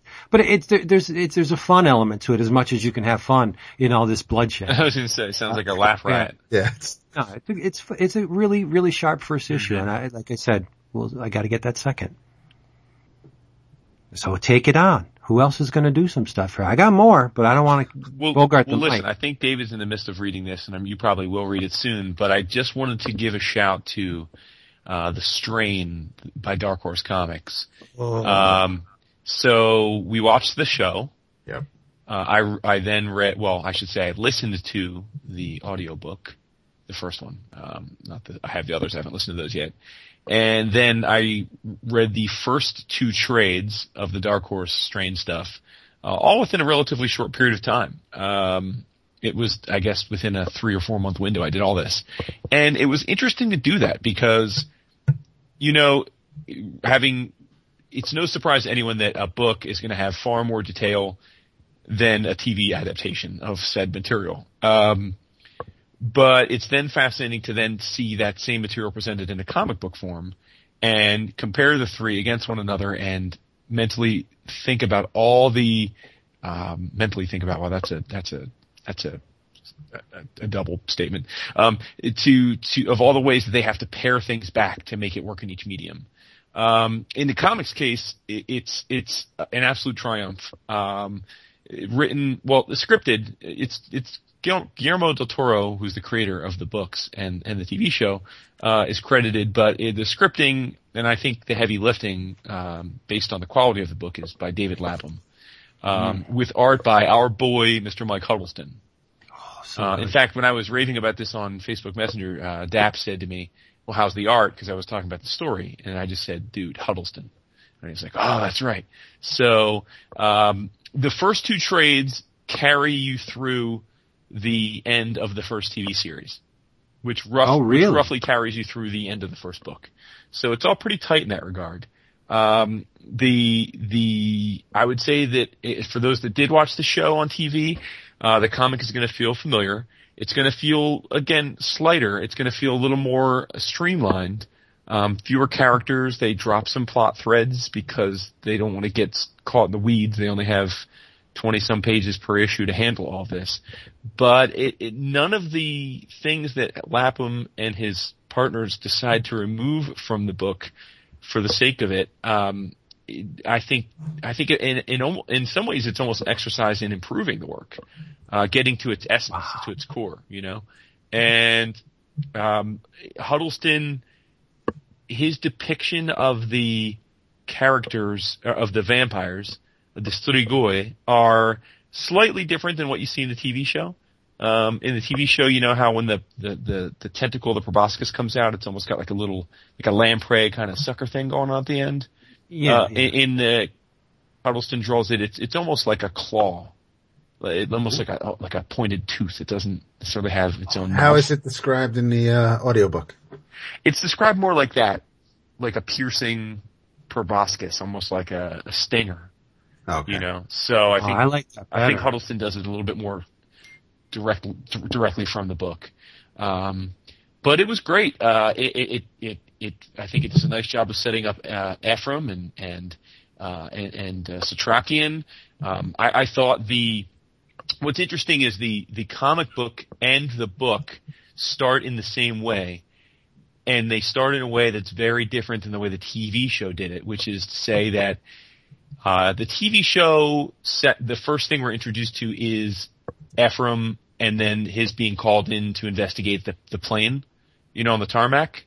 And then over the course of the series, we're introduced a little bit into the master and who he might be and where he comes from. In the book and the comic, you're introduced instead to a young Setrakian sitting with his grandmother eating borscht as his grandmother tells him stories of this old nobleman who was um, freakish. He had giantism, and he was a freak. And his father, who was the baron, uh, was embarrassed by him because of his size and his physical deformities. So he took him and a bunch of other people into the woods for a hunting party, um, with the premise of that he would either make his son a fierce hunter or he would, or, or his son would die during the hunt, and, and either either outcome would be okay. Well, what happens during the hunt is some type of creature uh, ends up killing everybody in the party, save for the the the the the, the giant, the boy. And many think that that the entire party was lost uh, in the hunting expedition. And then about a month or two later, the the boy comes back into town um, at night and goes back to his castle, dismisses everyone that, that works with him, and then lives there without ever coming out again. And then over time, periodically, children and the like from the surrounding area start disappearing. That is, of course, the, the, the master we're introduced to it. So essentially, the vamp, one of the, the vampire, finally found a host that suited him because he was someone that was you know giant and super strong, which gave him um, a, a, a more notable physical form. Um, so so both the book and the comic set you up that way. So they kind of introduce you to the who the master is and his backstory from the outset. Whereas the TV show chooses, I assume, specifically not to do that. Um, We're probably going to see the flashbacks in season two. Maybe, you know, I mean, I don't know because, cause they, they've already established who the master is beyond that, right? We've been introduced Yeah. to the, to the other elders and we've, we've, we've, we've seen him go through the World War II component and his connection to Setrakian and the like. Um, uh, I will say that a couple of the things that we took issue with in the TV show, the, the more pronounced leaps of logic, whether it be, um, you know, why they would go into the, the, the nest of the vampires directly and then, you know, uh, essentially not, with not, not much armament and then why the master would let Ephraim live when he had him in his grips and then, uh, you know, the, the idea that the sunlight isn't hurting it. All that stuff is in the book, so, and in the comic. So I guess it's, it's, it's, it's true to the source material. So if you're taking issue with what you saw on the TV show, you're also taking issue with Del Toro and his writing partner, um, on that front. Um, the other interesting thing about the comic is the way that they portray Fez. Uh, they draw him humongous, like he's a, almost like professional wrestler, rock Yeah. size big. Um, and he's much more, I think again, because they had to streamline things, he's brought into the Setrakian Ephraim Scooby gang almost immediately and becomes their partner throughout the, the entire quest. So, um, that, Oh, they don't do the thing with the rats? they do a little bit, but it's right at the beginning. Like it's all kind of coincident. As all this is happening, um, Fez seeks out Ephraim because he he's an exterminator for the city that's working via a grant from the CDC, and so he calls Ephraim because technically Ephraim is his boss. And he's like, dude, I don't know what's going on, but there's these giant rats, and these rats generally are the kind of rats that never surface. They're always down, deep down below. uh, and these are the king, the king and queen rats, and something's going on, and and so and that's just as the shit is hitting the fan. So Ephraim and Satraki and him hook up pretty quickly. Um, but yeah, man, it's real, real dope. Uh, again, I think some of the important uh, character development points, like Ephraim's relationship with the son, are remain intact. Um, they do a good job of establishing these people as flawed uh, characters. And one thing that the comic did, I think, even better than the TV show is, you know, there's this aspect of Ephraim kind of being. They allude to Ephraim being um, on the mend. You know, right? He's when we're introduced to him, he's trying hard to keep a relationship going with his son. His wife and he are either divorced or in the process of getting divorced. He's he's this this outbreak, the strain outbreak, is is totally screwing up his chances of having joint custody. Um, and they allude to his having been a bit of a drinker and having a drinking problem, and he's now clean and sober.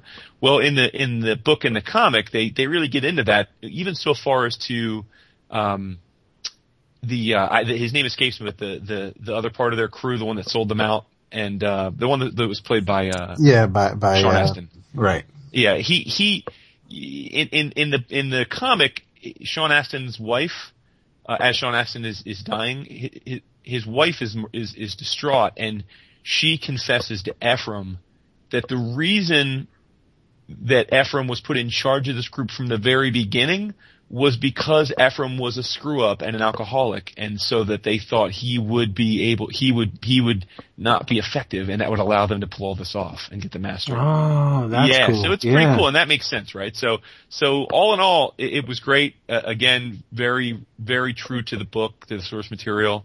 Um, looks great. I think Huddleston's aesthetic is perfect for this material. It was creepy and visceral and action packed and uh, two big thumbs up. And a great thing about these comics and Dark Horse is that um, pretty fairly frequently you can get them on sale in bulk. So just keep your eye out for uh, the next time when you can get a bunch of these trades uh, either digitally or in print on sale because they're well worth it. I know where you can get one on sale. Where? Because this month's previews, you can get volume two, which collects the uh, nine issues, I guess, of book two uh, from DCBS, and they're probably going to discount it pretty good. Yep, it's in this preview. Nice. Nice. The uh the, the the one two problems I had art art wise with it. Um it's Huddleston is is fantastic. As I'm as I'm getting into the second issue, um things aren't as as consistent or um uh clean as as they were early on in in the series. Um, and the other thing, and I don't know if how it breaks down in the book, if they leave it up to your imagination, but there was a lot more diversity on the show than there is in the comic. Um, Fitzwilliams is not a black dude in the comic. Uh, the, um, uh, F's mistress, um, doesn't, uh, appear as, um, exotic in air quotes as she did on the show. Um, so it's just little things like that where you're just, it's, it's in, it still takes place in New York and it, it suffers for a little bit from what I can see from friend syndrome where not everybody in New York is white. But it's, it's still, I'm, I'm enjoying reading the adaptation for, for a novel I haven't read or, or, or heard. Uh, and my only the only familiarity I have with it is is the uh, is the show, but I still I, I because I did see the show, I, I like seeing some things fleshed out and and uh, given a different perspective on on the characters in the um that I saw and that I'm now reading in the comic. So We, I, get, I we get to see the Rocker's dying, shriveled up dick in the comic, which you don't get to see on the show, wait, I'm in. I'm in. and it's disgusting. of course it is. Anyone that's Right. got a, a, a dick, that's that's got to make you got to make you cringe when you see that drawing. That's yeah. a lot of people That who is a have lot of those. people. Yeah, I, I, I mean, about half the world and about 98% of our listenership presumably have dicks, so be forewarned. Yeah. I, How do you I'm gonna that? get on. I. It's hard. No, no, because it fell out. It's There's it, nothing, it's hard. Not, not in this case, yeah. it was shriveled up, it wasn't hard. and it fell. I I got another Valiant book. Jeebus. Yeah. This I is not enjoyed it. because of the sponsorship, for the record. No, I, I, I enjoyed this one, but not nearly as much as the others. Oh. And that, that may be a downer, but I'll tell you why. Uh, it's written by Peter Milligan, again. Art by Robert Gill. Uh, Jose Villarrubia provided the color art and, uh, Dave Lanphear did the letters. It's a one shot, a zero issue. It's called Punk Mambo. Oh yeah. Yeah, she she was introduced in the in the uh, pages of Shadow Man, and um, the the setup is she's a young British girl. Her name's uh, Victoria, and, and she's born into money because she attends a very um, upscale, prestigious school.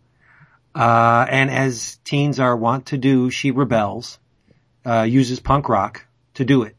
Uh, she rebels against the establishment. She rebels against her family uh, gets a mohawk, you know, starts dressing in black leather and with the pins and the ripped jeans, and she runs away from home. It's pretty textbook um, until she's tricked into becoming this plaything for a, a, a dude named Joe Mayhem, Huh. who is Mayhem? a bla- he's a black magician. Is it Tyrese? Uh, no, he's he, he he's a Wonga. Yeah, and now now think uh, low rent Crowley or maybe a John Constantine without the intelligence. Uh, she's drugged, she's manipulated and abused, uh, but through all this, she pays attention. She she she learns mayhem spells. She learns how to the you know the gestures and the the intent behind it and what they're designed to do, and um, she escapes uh, what she becomes is like a punk version of the Spectre.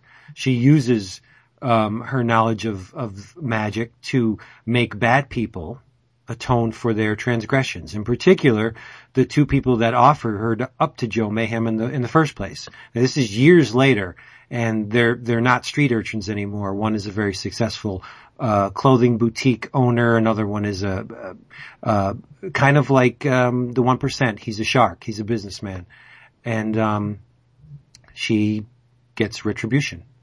Uh, I, like I said, I enjoyed it, but the voice for the title character is a bit too young and stupid for me. Mm. Mm. Like she she has Sounds this. like you're this turning me right off because you know. no, no, no. No, I'm saying I don't like that kind of character either. Right. So I mean, I, I can, I can, I can't warm up to um, a spoiled teen who just rebels for the sake of rebellion. But the the the uh, slavery she had to endure at the hands of this this black magician, th- that brings me in a little farther. Like I, I can, I can wrap my head around that. She was she was basically mind raped and and probably physically raped too.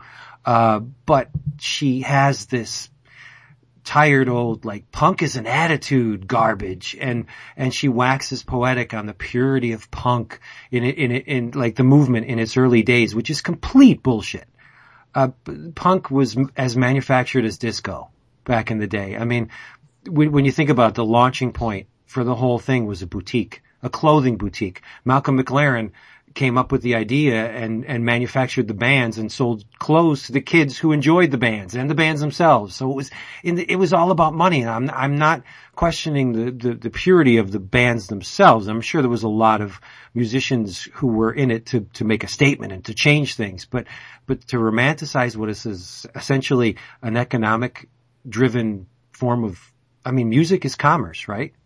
It, it, it's, it's a, it was a trend. It was a wave in music that was designed to sell records.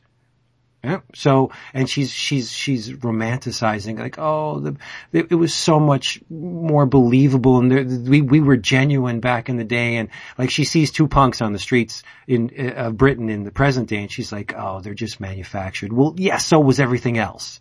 You know, she's just a dumb kid. So to to to have that as your title character and try and get your reader sympathetic or, or empathetic with this character, it's kind of tough. You know, um, she's crafty, but at, at the root of it all, she's just a dumb kid. And and my uh, interest in the book is not, I guess, in the present continuity of the book, but to see this character grow into what she could be in the Valiant universe. See, that does it for me.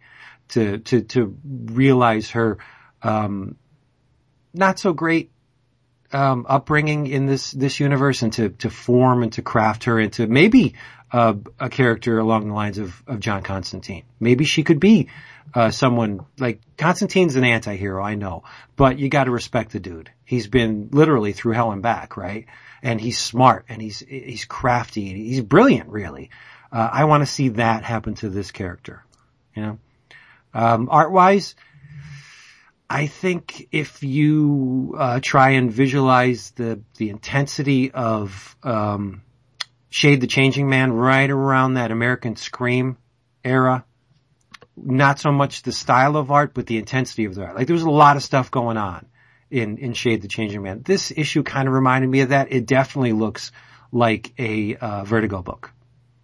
And uh, one of the things that I both love and hate about the character is her, like, just let's just say her patron saint, the the ethereal being with which she communes to to gain knowledge. It's Sid Vicious. Mm. So that you know, I I, I like I, I both love that and I hate it because it, at one it makes sense. At two, it's way op- opportunistic. Like if you're going to talk punk, of course you're either going to say and Johnny Rotten's not dead. Sid Vicious is dead, so he would be the patron saint of this girl, but it's kind of cliched to use that Right, as, right.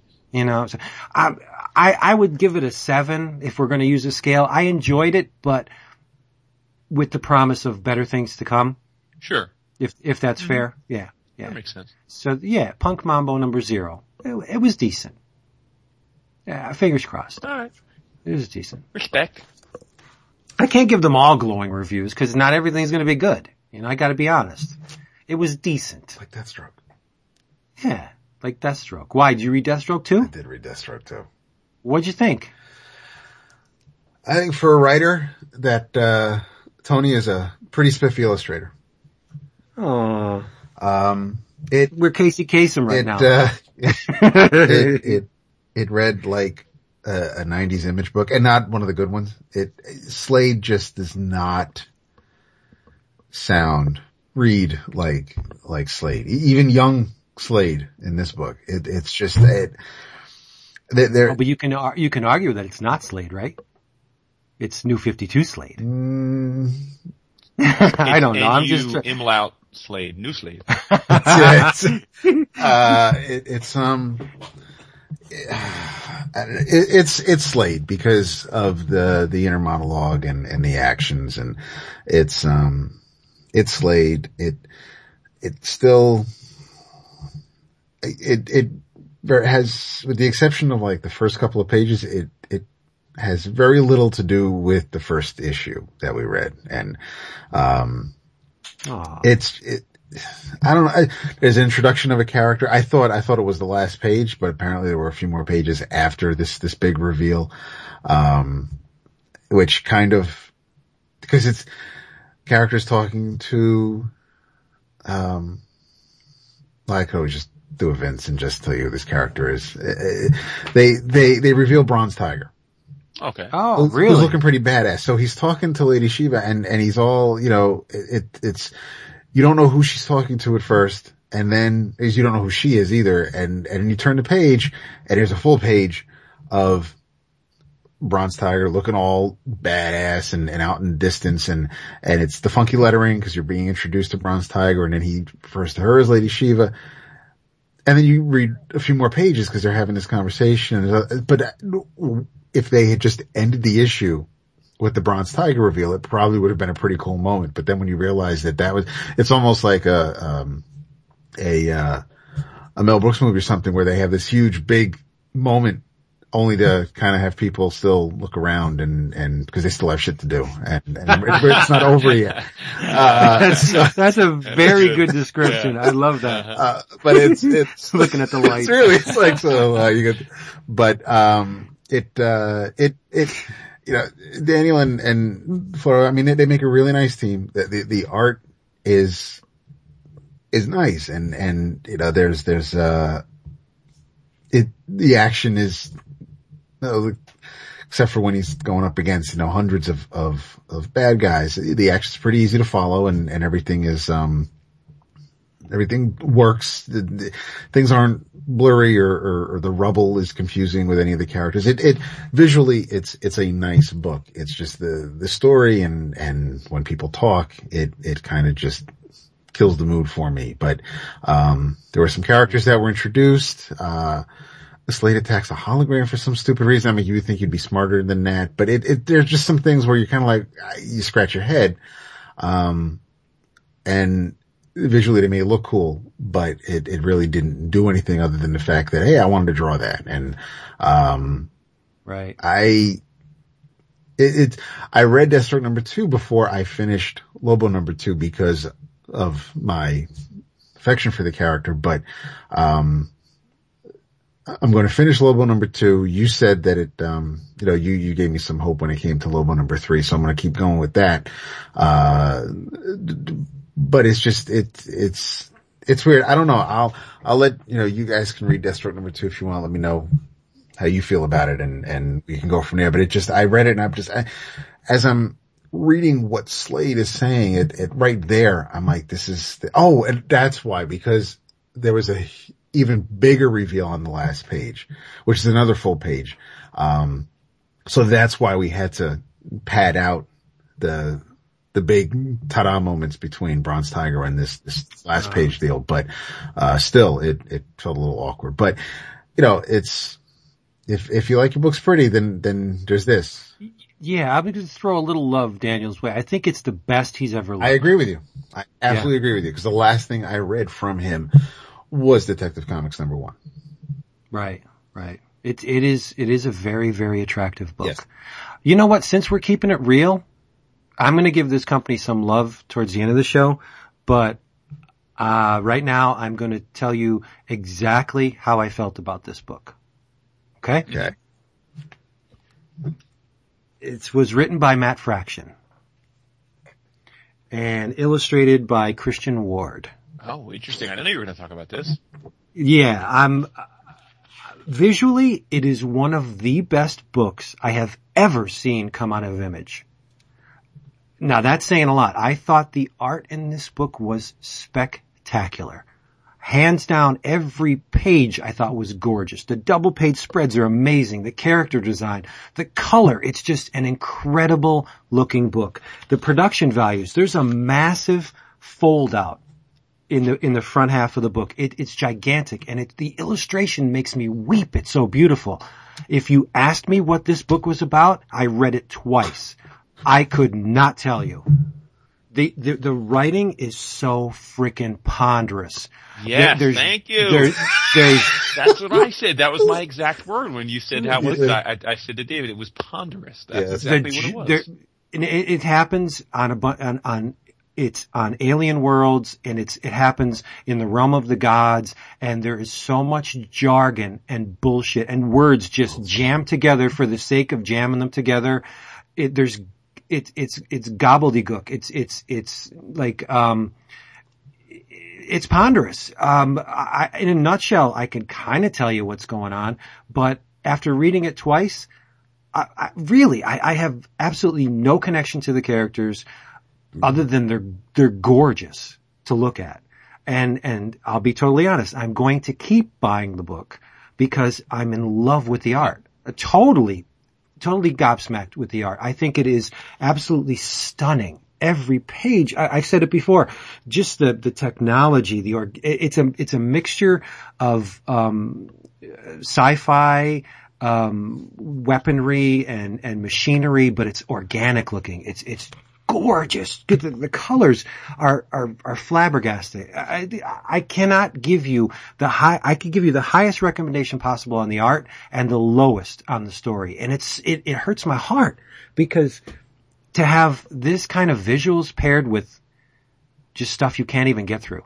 The, the dialogue is just, I, I, I was literally banging my head. Right, and we, I mean, we desk. should tell people that are, it, it, it, it's, the intent is for it to be a, a gender bent future remake of the Odyssey. I mean that that's right. the idea. Um, yeah, and and it, it's there are parts of it that are very clever. The ship is called the Odyssey, O D Y dash C, um, and I, I I really hate to to to tinkle on image, um, but when they deserve it, I I I, I don't see where the the the where the inertia is going to come through to, to get me through the story on a on a on a comprehension level. Visually, I'll keep buying Now, it because it, I- I will say this: I I I, think that you. Uh, we definitely have a different experience with this book, though, in the sense that while I definitely appreciate the talent that Christian Ward is showing here, um, I wasn't nuts about the art either. oh, Jason. No, in the sense, I, I, and I'm not surprised that you love it because, but but the the the I yeah, I don't. I thought that there were some things in his choices that just bothered me. I, I, I the psychedelic colors, the garish colors, just to me didn't work. I, I it, that was part of the reason I didn't think the story worked. Um, so, uh, for, and again, that's just personal choice. I, I don't. I'm not trying to besmirch the, your love of it. I just, for, for me, this was a whiff on both fronts. I just, uh, Yeah, so sorry. I'm out.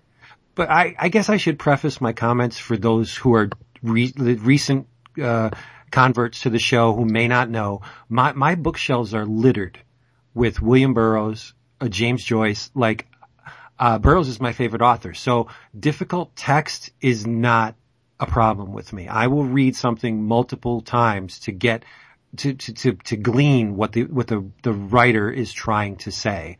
Um, and this book was just even at that level, uh, it, it just was incomprehensible to me on, on a lot of levels.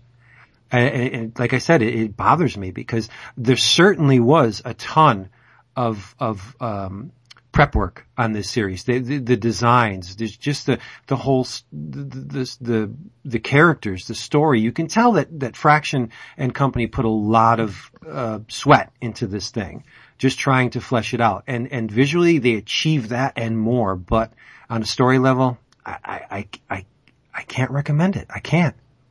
Cosign. Yeah. But you could recommend Drifter. Hell yes. See, that's the Yes. where it's, I'm very similar to how Vince feels about this one. I will keep buying this with Nic Klein on the art. And Drifters written by Ivan Brandon and the whole package, because if you read the back matter, apparently, um, you know, Klein worked everything out, including where to put the, the UPC code on the back cover. It, it is a gorgeous looking book and, and the, uh, the, the, the little noodling with the, with the back cover and, and just the way it, it all it laid out is, is just fantastic. The story, it, it's weird because it's like if this, if Copperhead wasn't around, it probably would, would, um, scratch a certain itch, but I, I can see that there may be some comparisons between the two, um, as far as the setting goes, but, uh, I've been a fan of Klein for a while now. I thought his recent work on Thor and Captain America was, was brilliant. But I, I told you guys on Messenger, I'm like, this is some next level shit. This is, he, he just, he is, I don't know what the hell Homeboy is taking, but I hope it doesn't burn him out anytime soon. It just looks fantastic. I, I just, I, I could stare at the artwork for, for, for days on end. And, um, it, Ivan Brandon is, is, he's a competent writer. I have no problem with, with him. I just, there, I, I couldn't tell you about any Brandon stories I've read that have either stuck with me or that I, I feel the need to, to reread. It's just, um, I know that they, they work well together and, and they've been working on this and I'm going to let you know, Vince do the whole setup, but it, it's a, uh, I, yeah, with, with beyond a shadow of a doubt, I will definitely say that, um, it, has been a great year for Image and for Stitch. Yeah. But this is, I, uh, I, I read this and I just, I was blown away by the art and it's, it's just, I don't know what the hell it is. It just, it look, and it looks amazing on the iPad, but it just looks absolutely amazing. Yeah. Well, you know what? I'm going to give you my guess as to what's going on here after I, I set this thing up. And there's not really a whole lot of setup, but I will say, unlike Odyssey, this worked for me on all levels. I, I, I, here comes the hyperbole. Book of the week, book of the month, pretty much could be my single issue of the year. We'll see. Mhm. I have to, I have to deliberate. First blush though, when I, when I got done reading this thing, I read it again and I'm like, crap. Now this is how you make comics. As David said, Nic Klein's art, unbelievable. Ama- he leveled up eh, eh, 10 times from the last thing I've seen him do. Well, and this It- is the team was- from Viking. I mean, I, I, I remember, you know, I don't remember a lot about Viking other than it was, uh, different sized. Right, right. And, yeah. and it, and it, that art, and that I like the art, which had, um, he was distinctive then, but I remember, and, and this is going back a few years.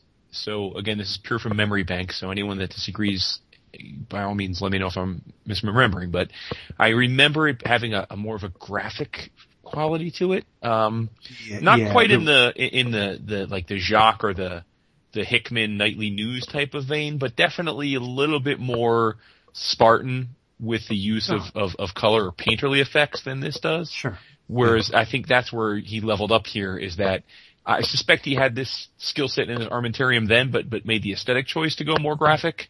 And this time he's going with the more, and I assume this is digital, but he's going with the more painterly look. And man, it um, you you guys were raving about this art, talking about it being heavy metal quality, and then I think I said Yeah. something like it was pretty good.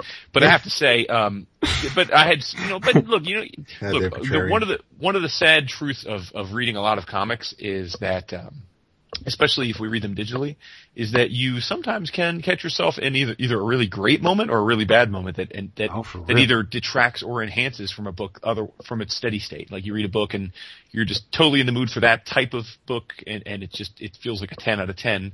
When if you read it most days, it might have been a seven, and conversely, if you're either in a rush or you're just trying to get through some stuff and you read it. So this was one of those where I read it, I liked it.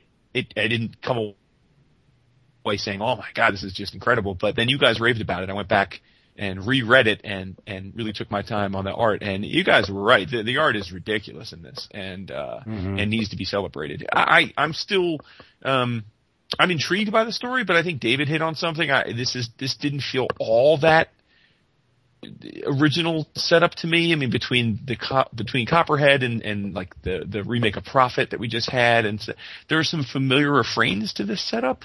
Um, you know, the kind of the man at a time, the lost warrior type of thing. So so I'm I'm gonna reserve judgment on the quality of the story until we get a little bit more beyond the the initial setup, which again was fine, but but I feel like we've we've that's well worn territory. I want to see where they go from here on the story, but the art alone will have me back, and the story has every opportunity to turn into something quite quite good as well. Right. Um, in a nutshell, you have uh, Abram Pollux. He's a uh, a pilot, and uh, he's cruising through space, and his ship encounters a hull breach. So he he's forced uh, down. He's forced to the the surface of a planet. He doesn't know where he is. The ship crashes. He's he's addled. Uh, he has to survive a number of encounters. Initially, the when when the the ship sinks, uh, the the uh, wires and, and tubing and machinery they wrap around him, and he's so he's he's almost drowned early on. He gets out of that, and then he encounters what very well could be um, native life forms, uh, and he panics and kills one of them. Uh, and the other They look kind of like blue Abe Sapiens. The the design on those Yeah. creatures is, is amazing and it's so smooth and fluid and the the, the rendering is oh you want to eat it and gain its power. Um, and, and and so um, he he he kind of survives that encounter and he stumbles away and he's he's shot. He he's gut shot by someone uh, twice. And and he he wakes up um, soon thereafter in on um, a uh, an op- like a, a medical table, and he encounters uh, a woman named Lee Carter who just happens to be the marshal of this ghost town. And there, the, the whole series, the whole issue takes on a, a western uh, genre tinge to it.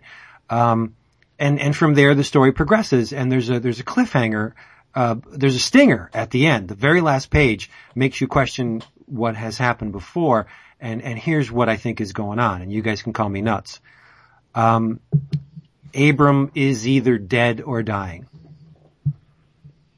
now look at the town you have it's riddled with archetypes as any town would be but metaphorically you have law enforcement in the, the form of Lee Carter. You have the religious element in, in the form of Father Arcady. Uh, he's a man out of time. He was just gut shot twice and yet he wakes up from it. Okay?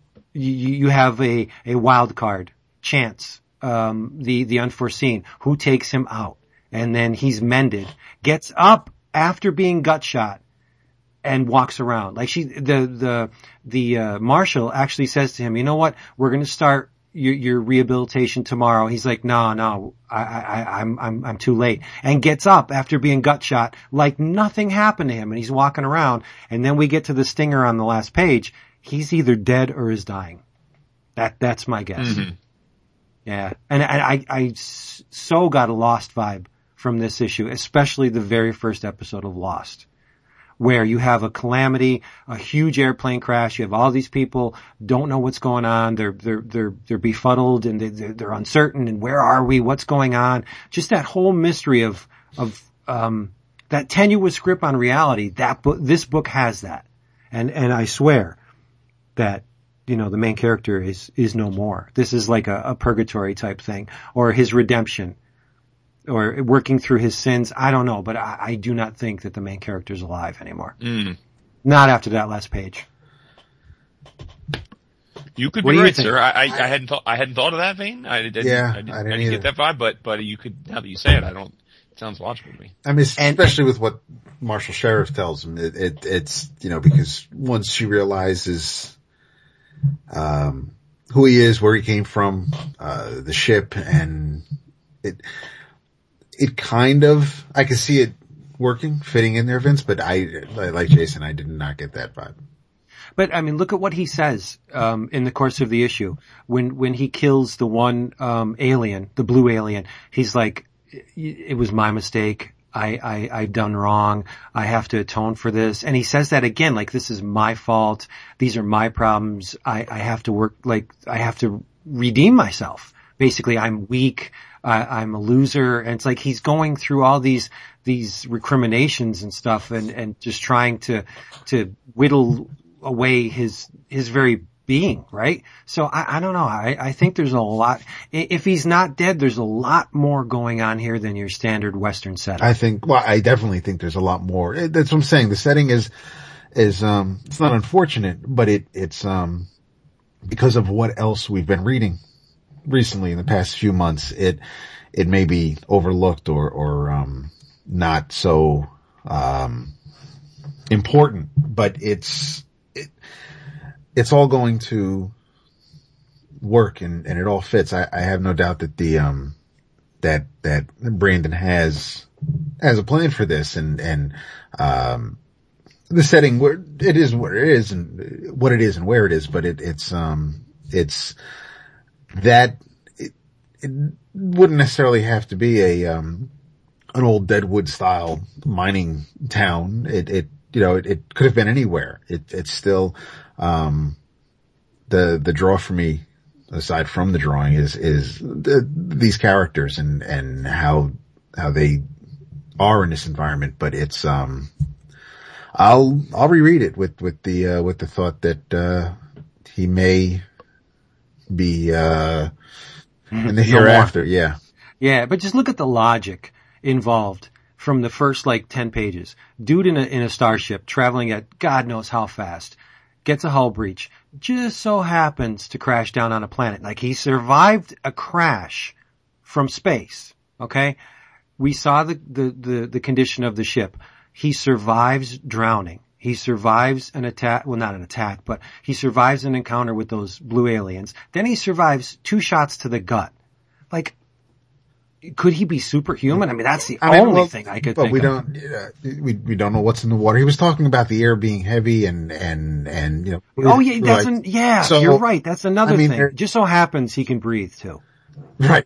So, you know, Like- it's, so there's, there's, it, it may not be death or dying, but the, the, the words you were honing in on, they may play out in, in Yeah. another direction. But I mean, I don't think, I don't think anything is, is happenstance. Everything, the way it's, it's laid out, the way it's, it's, uh, it's presented. The the word I think everything is very deliberate. Nothing is. Yeah, uh, there's right. there's no one no one's just throwing anything away that uh, just a um, throwaway line, so to say. It, it's, Right, Uh, yeah. I I uh, but it's you know it the fuck them. You know, thanks, Ron. It, it, there's another book now that. uh that I'll be checking out in the foreseeable future. And I mean, and it's just, it's, it's so gorgeous and it's not, you know, I mean, we've talked about whether, uh, it, it's, it's Craig on, on Deadly Class or, um, the art on Copperhead or, I mean, it, it doesn't matter,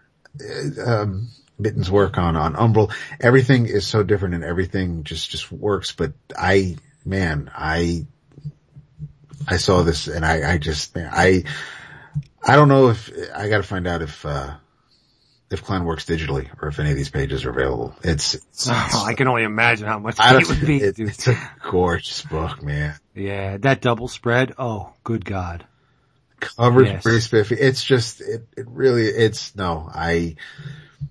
I, I would recommend it. This, this would be my your travels tonight if, if, uh, if I didn't have something else, but it, it's, I, I, I'm not, I I won't say much more about it. Just look at the, the title, Drifter.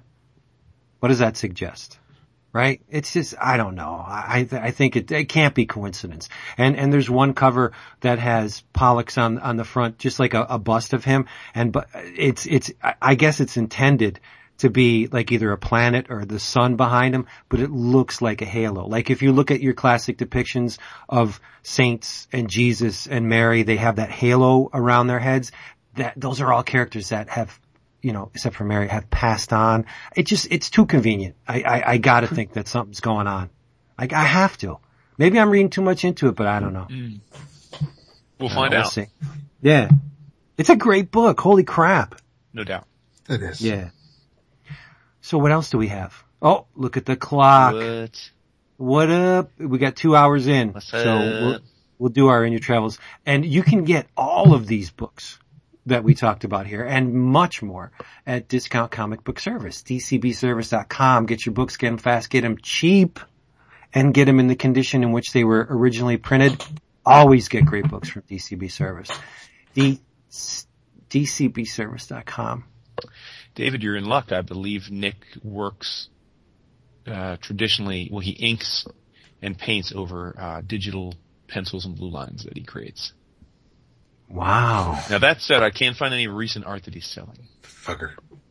He And to do have- not forget. Oh, okay, go ahead. No, go ahead. No, I was do. gonna say he, he he's listed as being repped by Splash Page, but there's no art currently listed under his name, so that usually means that he's gone either traditional or I mean he's either moved digitally or he's not selling his art. So Yeah, I wouldn't sell this either.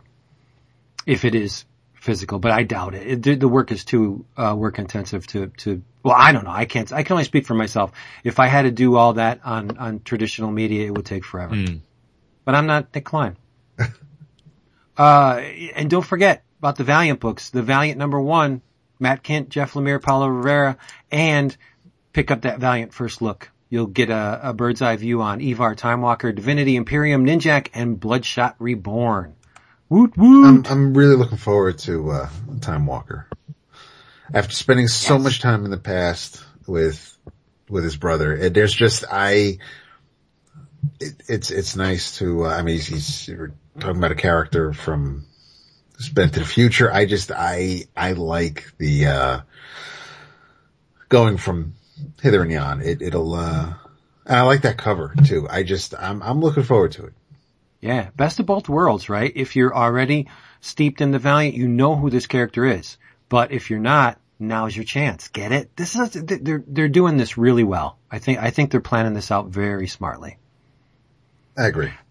Because in your travels, what I want you to read is also from Image. Written by Alex Grecian. Illustrated by the awesome Riley Rossmo.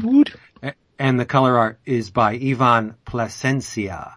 I am talking about Rasputin. Hmm. Two issues in the can.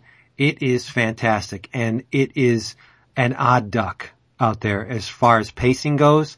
It, it's it's moving very slowly. Like we, we have an event that takes place in the first issue, which is interspersed with the, uh, young Rasputin and how he got to that table and how those other people uh, influenced his life and became close to him and what they will eventually do to him. It, I, I just think it's an amazing book. I love the pacing on it. Not a whole lot happens Mhm. in each issue. In his, in the first issue, we get to see, um, uh, Rasputin's relationship with his asshole father Yes. and, um, his choice, uh, on the outcome of his father's encounter with a grizzly bear. And in the second issue, uh, Rasputin crosses paths with one, uh, a Frenchman named Antoine Dulac in a Siberian bar and what happens to him and where it goes from there. It's incredible. And it's probably, no, I wouldn't say probably. It's definitely unlike many books on the stands. It's, it's a, a really unique take on, uh, uh, sequential media because, um, it it demands patience from you. So if you have a little bit of patience and you can marvel and wonder at this story and the art, this is the book for you. I think it's fantastic. I, I, I it's an amazing, amazing book. Kosan. Uh, Yep. Yeah, I, I read the first issue. I thought it was great. I have the second issue queued up and, uh, and ready to read. It's, um, like you just mentioned, Jason, with, um, Brandon and Klein on Viking and now with Drifter. Um, I, I read quite a few issues of Proof, but I don't think that uh, I don't think Rossmo looked as good back then as he is on uh, Rasputin right now. hmm I guess I would have to agree with you on that. One thing on that front is that Rossmo seems to really change up his style to fit each work too. I think he makes a very conscious choice to, uh, flip the script each time. So That's cool. Yeah, he does. It should, yeah, no, the art should should uh, work with the story, and and if you have the same style all the time, no matter what type of story or setting you're you're telling, it it's I could I could see things being rote or boring, but no, I uh, Rasputin's great. Oh, yeah. They, they give the story and the characters room to breathe. And I think that's what's missing a lot, um, in comics these days, specifically from the big two. Like I, when I'm talking, it's, it's a slowly paced story. It's not the big two equivalent of a slowly paced, paced story, like where they're designing things for a certain page count. So you gotta fill up events uh, or, or stretch them out. That's, that's not what I'm talking about. There, there's a double page spread in issue number two where Rasputin is standing in a graveyard and behind him is the shadow, the ghost of his father. And it's amazing. And it, it's, it, it speaks everything about this character at this point in time. And it's entirely wordless. You, there's not a damn word on the thing except for the, the town in which it, it takes place. That's it. It's, it's amazing. It's just, uh, patience is lost. It's, it's, it, nobody has patience these days. And, and I think it's good to try and get some of that back. It's similar to what Ellis is doing with trees. Yeah. Mm, You're right. mhm. Yep. I gotta get caught, caught up on trees. I, I you do.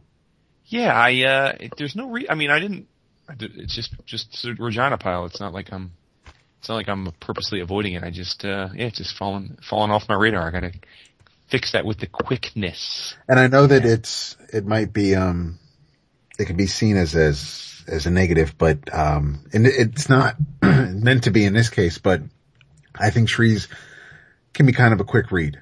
So it's not, it, it's not going to take up a lot of your time and it's, it's, uh, but it's not the type of quick read where you feel jilted afterwards and, and you can't believe you spent the money on that because it took you three minutes to, it's not going to take you three minutes to read, but I just, I, it's, it's quicker than, um, I'd say it's quicker than Drifter and, and, uh, things like that. But, um, I like to say quick to read, long to digest. I like that. Yeah. yeah. It's not, Because if you're flipping through a book and, and you're going solely on the, on the, the word count and how long it takes you to read it, you're not appreciating the other stuff. no, you are not. So slow the frig down. Mm-hmm.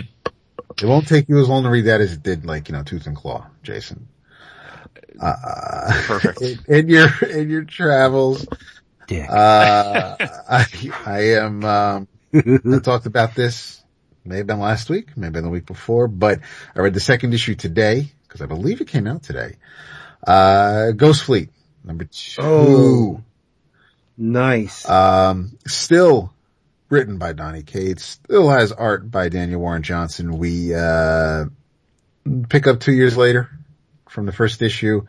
Um, and, uh, everybody is pretty much moved on and, and, uh, our, um, Ward is the director and, and, uh, is in charge of, of the Ghost Fleet and he, um, he's basically, a senator has him in his pocket and, uh, there's uh, cargo, still more cargo that needs to be delivered and, or uh, all hell will break loose. And, uh, Trace is going to make his former friend's life miserable. Um, there's a, uh, there's, it's still a very violent book. Um, there's, uh, still lots of explosions.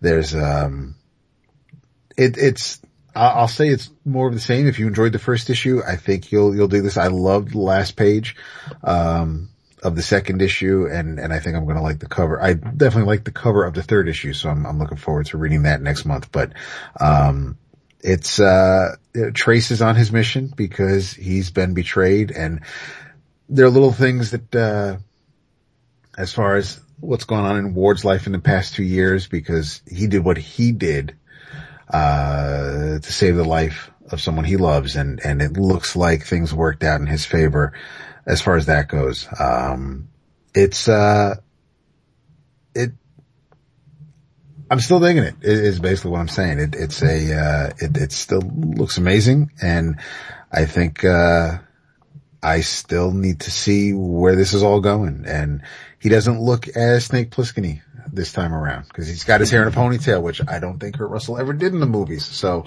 uh, in, in the movie or the, um, the funny direct to DVD that should have been the second one. So it's, um, Ghost Fleet. Read it. Yep. I bought the physical copy today. Good. Did, didn't read it yet, but I'm, I'm on. All right. In your travels, I'm going to take a page out of Vince's book and recommend a demonic focused book. Ooh, what is this? One that on the first page has the phrase describing the character's father as someone who conjured his Lord Satan in the living flesh numerous times. What did you read? The Chilling Adventures of Sabrina by Archie Comics. Oh, nice. Ah, Yes. Th- This is, uh, so Afterlife with Archie, big, big critical hit. All fans of it. Uh, I think Archie's trying to leverage the success that they have in that book. For sure. So Robert Aguirre Sacasa, who is the writer of Afterlife with Archie, decided to take the Sabrina angle, which for those of you that have read Afterlife with Archie, you know that Sabrina plays a key role there. Um, and, and give us stories about her. And so that's what we get. And so it is Aguirre Sacasa writing this one as well with a, an artist that I was not familiar with, uh, prior to this, and that is, uh, his name is Robert Hack, but he is not a hack. Uh, and I, I thought it was terrific. It's, it's another one of those things where I had the first issue sitting in my pile and I did a little pre-holiday organizing so I could get my closet in my bedroom organized enough to start putting presents in there and, and so got all the single issues stacked up in, in a short box ready to get caught up on and this was one of them. I'm like, oh yeah. And, uh, I thought it was great, man. It, uh, I think Hack style's perfect for this. The coloring, the, the lettering all sets a very moody, uh, tone. And this, much like with Afterlife, this is not a tongue-in-cheek horror book. This is grim and, and, and, and nasty and grisly. There's, there's, this is satanic devil worship and witchcraft. There's no, there's no, you know, there's no wit here. This is, they play it real. They, this is a, this is a shoot, not a work for all you, all you, uh, wrestling marks out there. Um, so the, the only oddball thing here about this recommendation is that the first issue came out at least two, a month and a half, two months ago because it's, it's been in my pile and I forgot about it. And I don't think the second issue's out yet. So I don't know if Uh. there's delays or if it's supposed to be bi-monthly. I'm not sure about that, Yeah. but I, I think it is bi-monthly, Okay. but your uh, perception of this issue is exactly the reason why I'm waiting for the trade on this. mm, Because because the the uh, afterlife with Archie uh, has trickled to a snail's pace. hmm Uh, I think we're two issues paid up, and we still haven't seen a new one. Like eight and no seven and eight uh, have been solicited many moons ago, and they haven't come out yet, Mhm. or whatever. If it's either seven and eight or eight and nine, so um, I'm playing it close to the vest on this one. I'm just going to get the trade when it comes out. Yeah, and again, like I said, I, that's why I say the one caveat is it seems like we've gotten one issue in three months. So I, I, and I don't know. Maybe that's Right. maybe that's been the plan. Maybe it's not. I don't know. Um, but Did you get the die, die cut cover? um, no. Oh, okay. Because there's there's uh, a die cut cover, and there's I think there's like three covers. I, I They- didn't even know a die cut one existed, but I was not fortunate enough to get that. Yeah, they went all out. Yeah, so so but but again, this is uh I mean the simplest way to put it is this: if you enjoyed, if you're like many of us that maybe didn't focus on Archie very often, but really enjoyed Afterlife with Archie, this is a perfect marriage to that. So um you either either get this issue and jump on board, or perhaps wait for the trade, which from the sound of it may be a while, but Yeah. I mixed my metaphors, didn't I? Trickled to a snail's pace. mhm.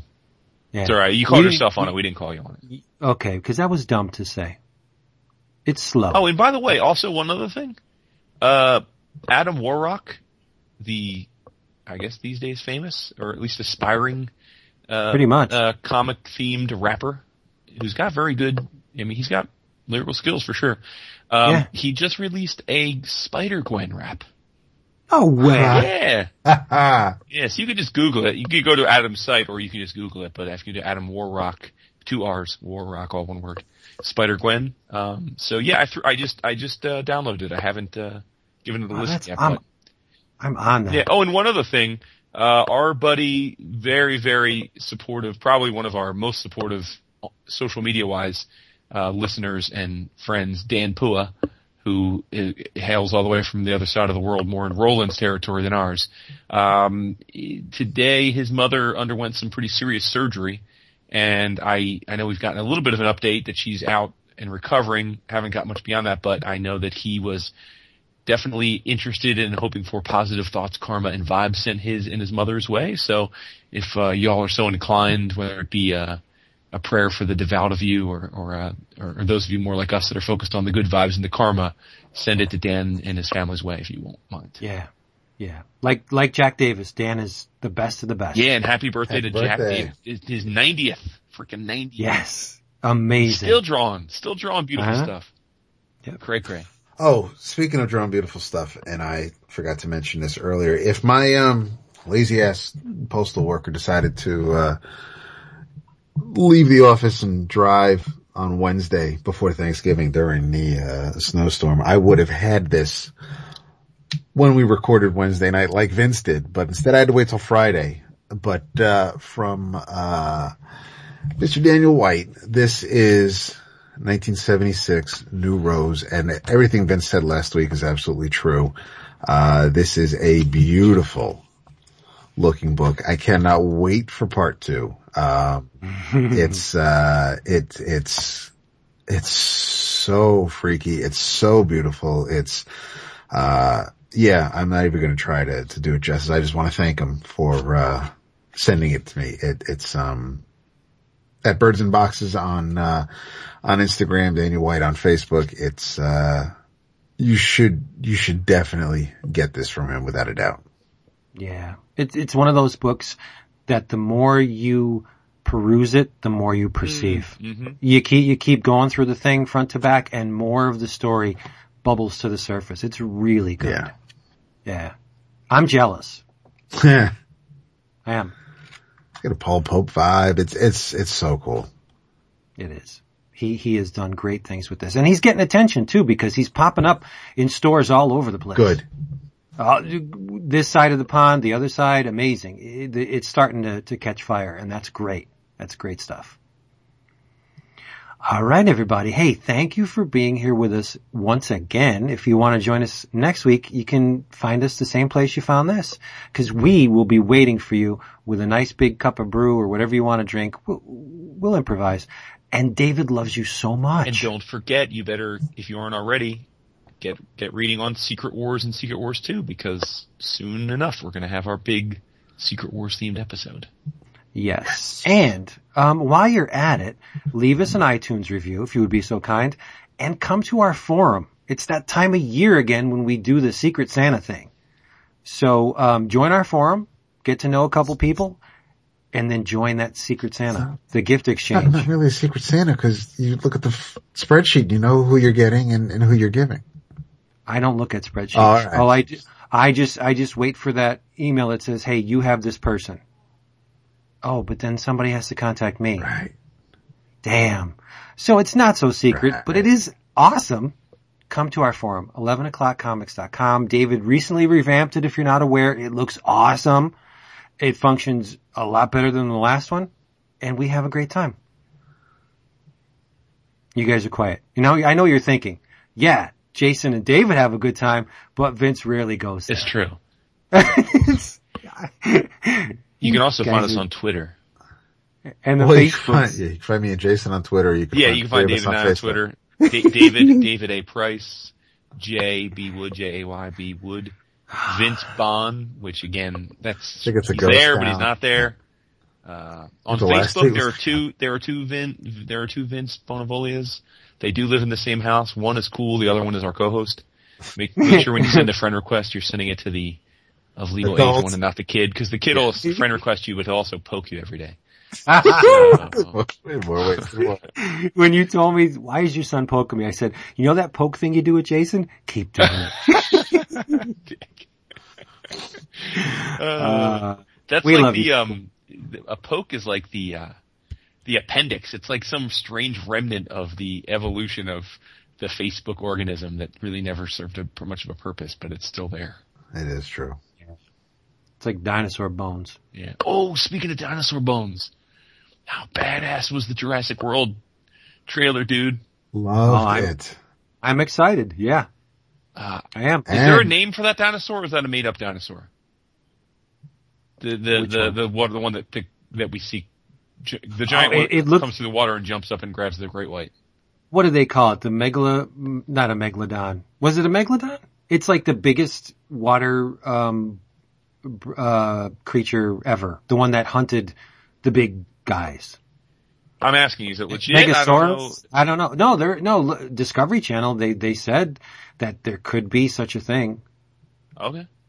I'm not entirely sure as to the veracity of those claims, but they've done shows on it, AT&T hunting. But veracity of but but but everybody everybody had a good Thanksgiving.